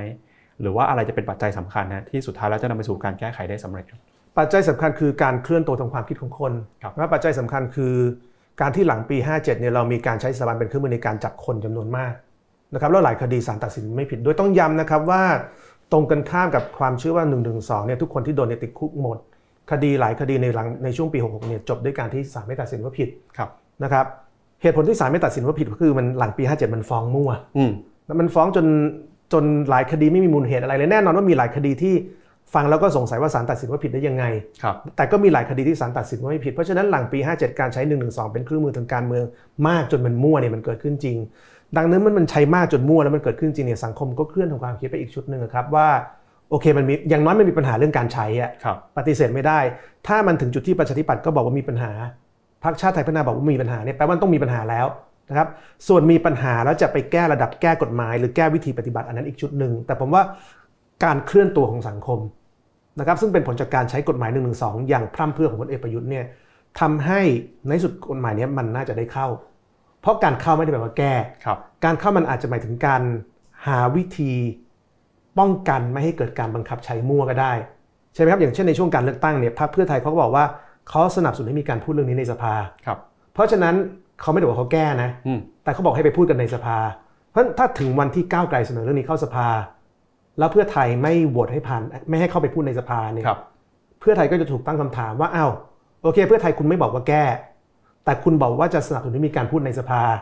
วันนี้ก้าวไกลเขาเสนอเรื่องนี้เข้าสภา ถ้าคุณไม่ยอมให้ก้าวไกลได้พูด คุณคัดค้านยติของก้าวไกลที่พูดแปลว่าคุณไม่ได้สนับสนุนการพูด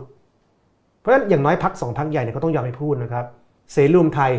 นะครับโอเครอบนี้อาจจะได้ที่นั่งเดียวก็ไม่เป็นไรแต่ว่าหัวหน้าพักก็บอกว่า1นึมีปัญหาจริง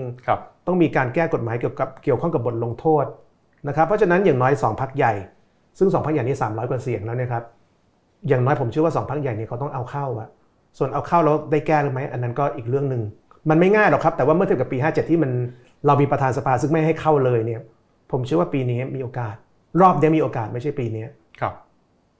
ครับครับคำถามสุดท้ายนะครับครับ ถ้าไม่ใช่คุณพิธาครับอาจารย์คิดว่าใครมีศักยภาพมี potential สำหรับตำแหน่งนายกครับ โอ้อันนี้ตอบยากนะครับ ผมคิดว่าคุณเศรษฐาก็เป็นออปชันที่ดีนะครับ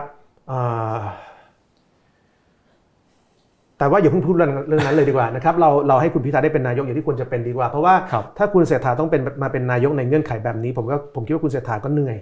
นะครับคุณเศรษฐาจะต้องเป็นนายกโดยที่ ตัวเองไม่ใช่พรรคซึ่งชนะเลือกตั้งนะครับมันเป็นการบริหารงานที่ผมคิดว่า ผมว่าคุณเศรษฐาเป็นคนแบบที่เขามี integrity พอสมควรนะครับแล้วก็เป็นคนที่ค่อนข้างจะเคารพตัวเอง จนผมเชื่อว่ามันจะไม่เกิดเหตุการณ์แบบนั้นนะผมเชื่อว่าในสุดแล้วเนี่ยคุณพิธาจะได้เป็นนายกครับจนถึงวันนี้นะครับวันที่เราเห็นผลการเลือกตั้ง เราเห็นฉันทามติของสังคมนะครับที่เลือกสนับสนุนพรรคการเมืองในฝ่ายประชาธิปไตย จนมีคะแนนเสียงอย่างท่วมท้นเนี่ยนะครับ อาจารย์คิดว่าประชาธิปไตยในบ้านเราณวันนี้นะครับ แข็งแกร่งแข็งแรงเพียงพอหรือยังเพียงพอที่จะป้องกันไม่ให้เกิดเหตุการณ์อย่างที่อาจารย์บอกก็คือมันอาจจะมีเงื่อนไข โอกาสที่เกิดรัฐประหารในอนาคตอาจารย์คิดว่าทุกวันนี้มันมันแข็งแรงเพียงพอหรือยังครับแข็งแรงแข็งแรงเพียงพอไหมเนี่ยผมตอบไม่ได้ เพราะว่ามันมันต้องเปรียบเทียบว่าแข็งแรงเมื่อเทียบกับอะไรครับเช่นถ้าเทียบกับคนที่มีอาวุธปืนเนี่ยเรายังแข็งแรงไม่พอหรอกถ้ามีทหารบ้าเลือดมารัฐประหารนะครับ แล้วก็จับทุกคนเข้าคุกเนี่ยมันก็คงสู้เขายากนะครับ แต่ว่าแข็งแรงอย่างรวดเร็วโดยเปรียบเทียบไหมมี comparative advance ไหมเนี่ยผมคิดว่ามีอย่างรวดเร็วนะครับ รัฐประหารปี 57 เนี่ยพลเอกประยุทธ์ใช้เอ่อยุทธศาสตร์ของการกวาดล้างและจับกลุ่มอย่างเข้มข้น เป็นรัฐประหารครั้งแรกที่มีผู้ลี้ภัยทางการเมือง และมีคนหนีตายอืมนะครับ แล้วก็บางคนก็ถูกฆ่านอกประเทศจากการลี้ภัยนะครับ โดยเพราะฉะนั้นก็ผมคิดว่ามันเป็นรัฐประหารครั้งแรกที่มันอำมหิตกับประชาชนจริง ๆ นะครับ เพียงแต่ว่าในความอำมหิตมากขนาดนี้เนี่ยมัน มันได้ทำให้เกิดแรงต้านการรัฐประหารที่รุนแรงมากขึ้นครับนะครับหลังรัฐประหารที่มันมีการใช้อำนาจอย่างโหดเหี้ยมขนาดนี้ ปิดสื่อขนาดนี้เนี่ยนะครับ การเลือกตั้งที่ต้องการทำลายเพื่อไทยจบด้วยเพื่อไทยชนะนะครับ จบด้วยการการเลือกตั้งที่จบด้วยการทำลายธนาธรคุณเจอพิธาชนะมากกว่าธนาธรเคยได้ เพราะฉะนั้นผมว่าถ้าถามว่าประชาชนเข้มแข็งเพียงพอหรือยังที่จะหยุดการใช้กำลังหรือการรัฐประหารเนี่ยตอบไม่ได้ นะครับแต่ที่ตอบได้คือ การตอบโต้กลับของสังคมต่อการรัฐประหาร อย่างสันติวิธีเนี่ยรวดเร็วมากนะครับเมื่อนึกถึงว่าพลเอกประยุทธ์รัฐประหารไปมีการปิดสื่อ มีการจับคนเข้าคุกเอาถุงดำคลุมหัวนักการเมืองนะครับ คนต้องลี้ภัยไปต่างประเทศลี้ภัยไปยังถูกฆ่าอย่างนี้เนี่ยนะครับแล้วปี 62 มันกลับด้วยการที่เพื่อไทยชนะการเลือกตั้งเนี่ยมันคือการปฏิเสธอำนาจรัฐประหารอยู่แล้วโดยตัวมันเอง ผมว่าผมว่าอันนี้แหละคือสิ่งที่ เรามองไม่ออกนะครับว่าปี 62 เพื่อไทยชนะ อนาคตใหม่มาแรงครับ พอปี 66 ก้าวไกลชนะ ส่วนเพื่อไทยคนไม่เลือกเพราะรู้สึกว่าก้าวไกลเออรู้สึกว่าเพื่อไทยเบาไปหน่อยนึงอืมอย่างนี้เนี่ยสถานการณ์ทั้งหมดมันคือสถานการณ์ที่คนคนต้องการการการต่อสู้กับผู้มีอำนาจนะครับ โดยการใช้พรรคการเมืองเป็นเครื่องมือเพราะฉะนั้นผมคิดว่า ถ้าถามว่าเพียงพอไหมในการสู้เนี่ยตอบไม่ได้ แต่ถ้าถามว่ารัฐประหารแล้วจะจะจะชนะประชาชนง่ายไหมเนี่ยผมว่าผมว่ารอบนี้ยากกว่าเดิมเยอะครับ นะครับประชาชนมีความตาสว่างมากขึ้น มีมีการเผชิญหน้าทางวัฒนธรรมกับผู้มีอำนาจมากขึ้น อาวุธที่เคยใช้ในการทำให้คนไม่กล้าต่อต้านรัฐประหารหลายครั้งในปี 49 กับ 57 ผมว่าอายุอาวุธเนี้ยนะครับ ในปีนี้เนี่ยเป็นกระสุนด้านมากขึ้นครับกระสุนด้านของการฝั่งรัฐประหารมีกระสุนด้านมากขึ้น ขณะที่ฝั่งประชาชนผมคิดว่ากระสุนไม่มีกระสุนด้านนะครับ แต่กระสุนจะยิงได้ไกลขนาดไหนอันนั้นเราไม่รู้ ครับก็ ฟังอาจารย์พูดแบบนี้ผมคิดว่าคงไม่ต้องสรุปอะไรเพิ่มเติมนะครับครับ ก็หวังว่าประชาธิปไตยเนี่ยจะเติบโตได้ต่อไปในสังคมของเรานะครับ วันนี้คขรัอบบพระคุณอาจารย์ซิโรจน์มากเลยนะครับขอบคุณมากครับและนี่ก็เป็นทั้งหมดนะครับของวันโอวันวันออนวันนะครับ วันนี้ผมแล้วก็ทีมงานนะครับอาจารย์ซิโรจน์ลาคุณผู้ชมไปก่อนพบกันใหม่ในครั้งหน้านะครับ วันนี้สวัสดีครับ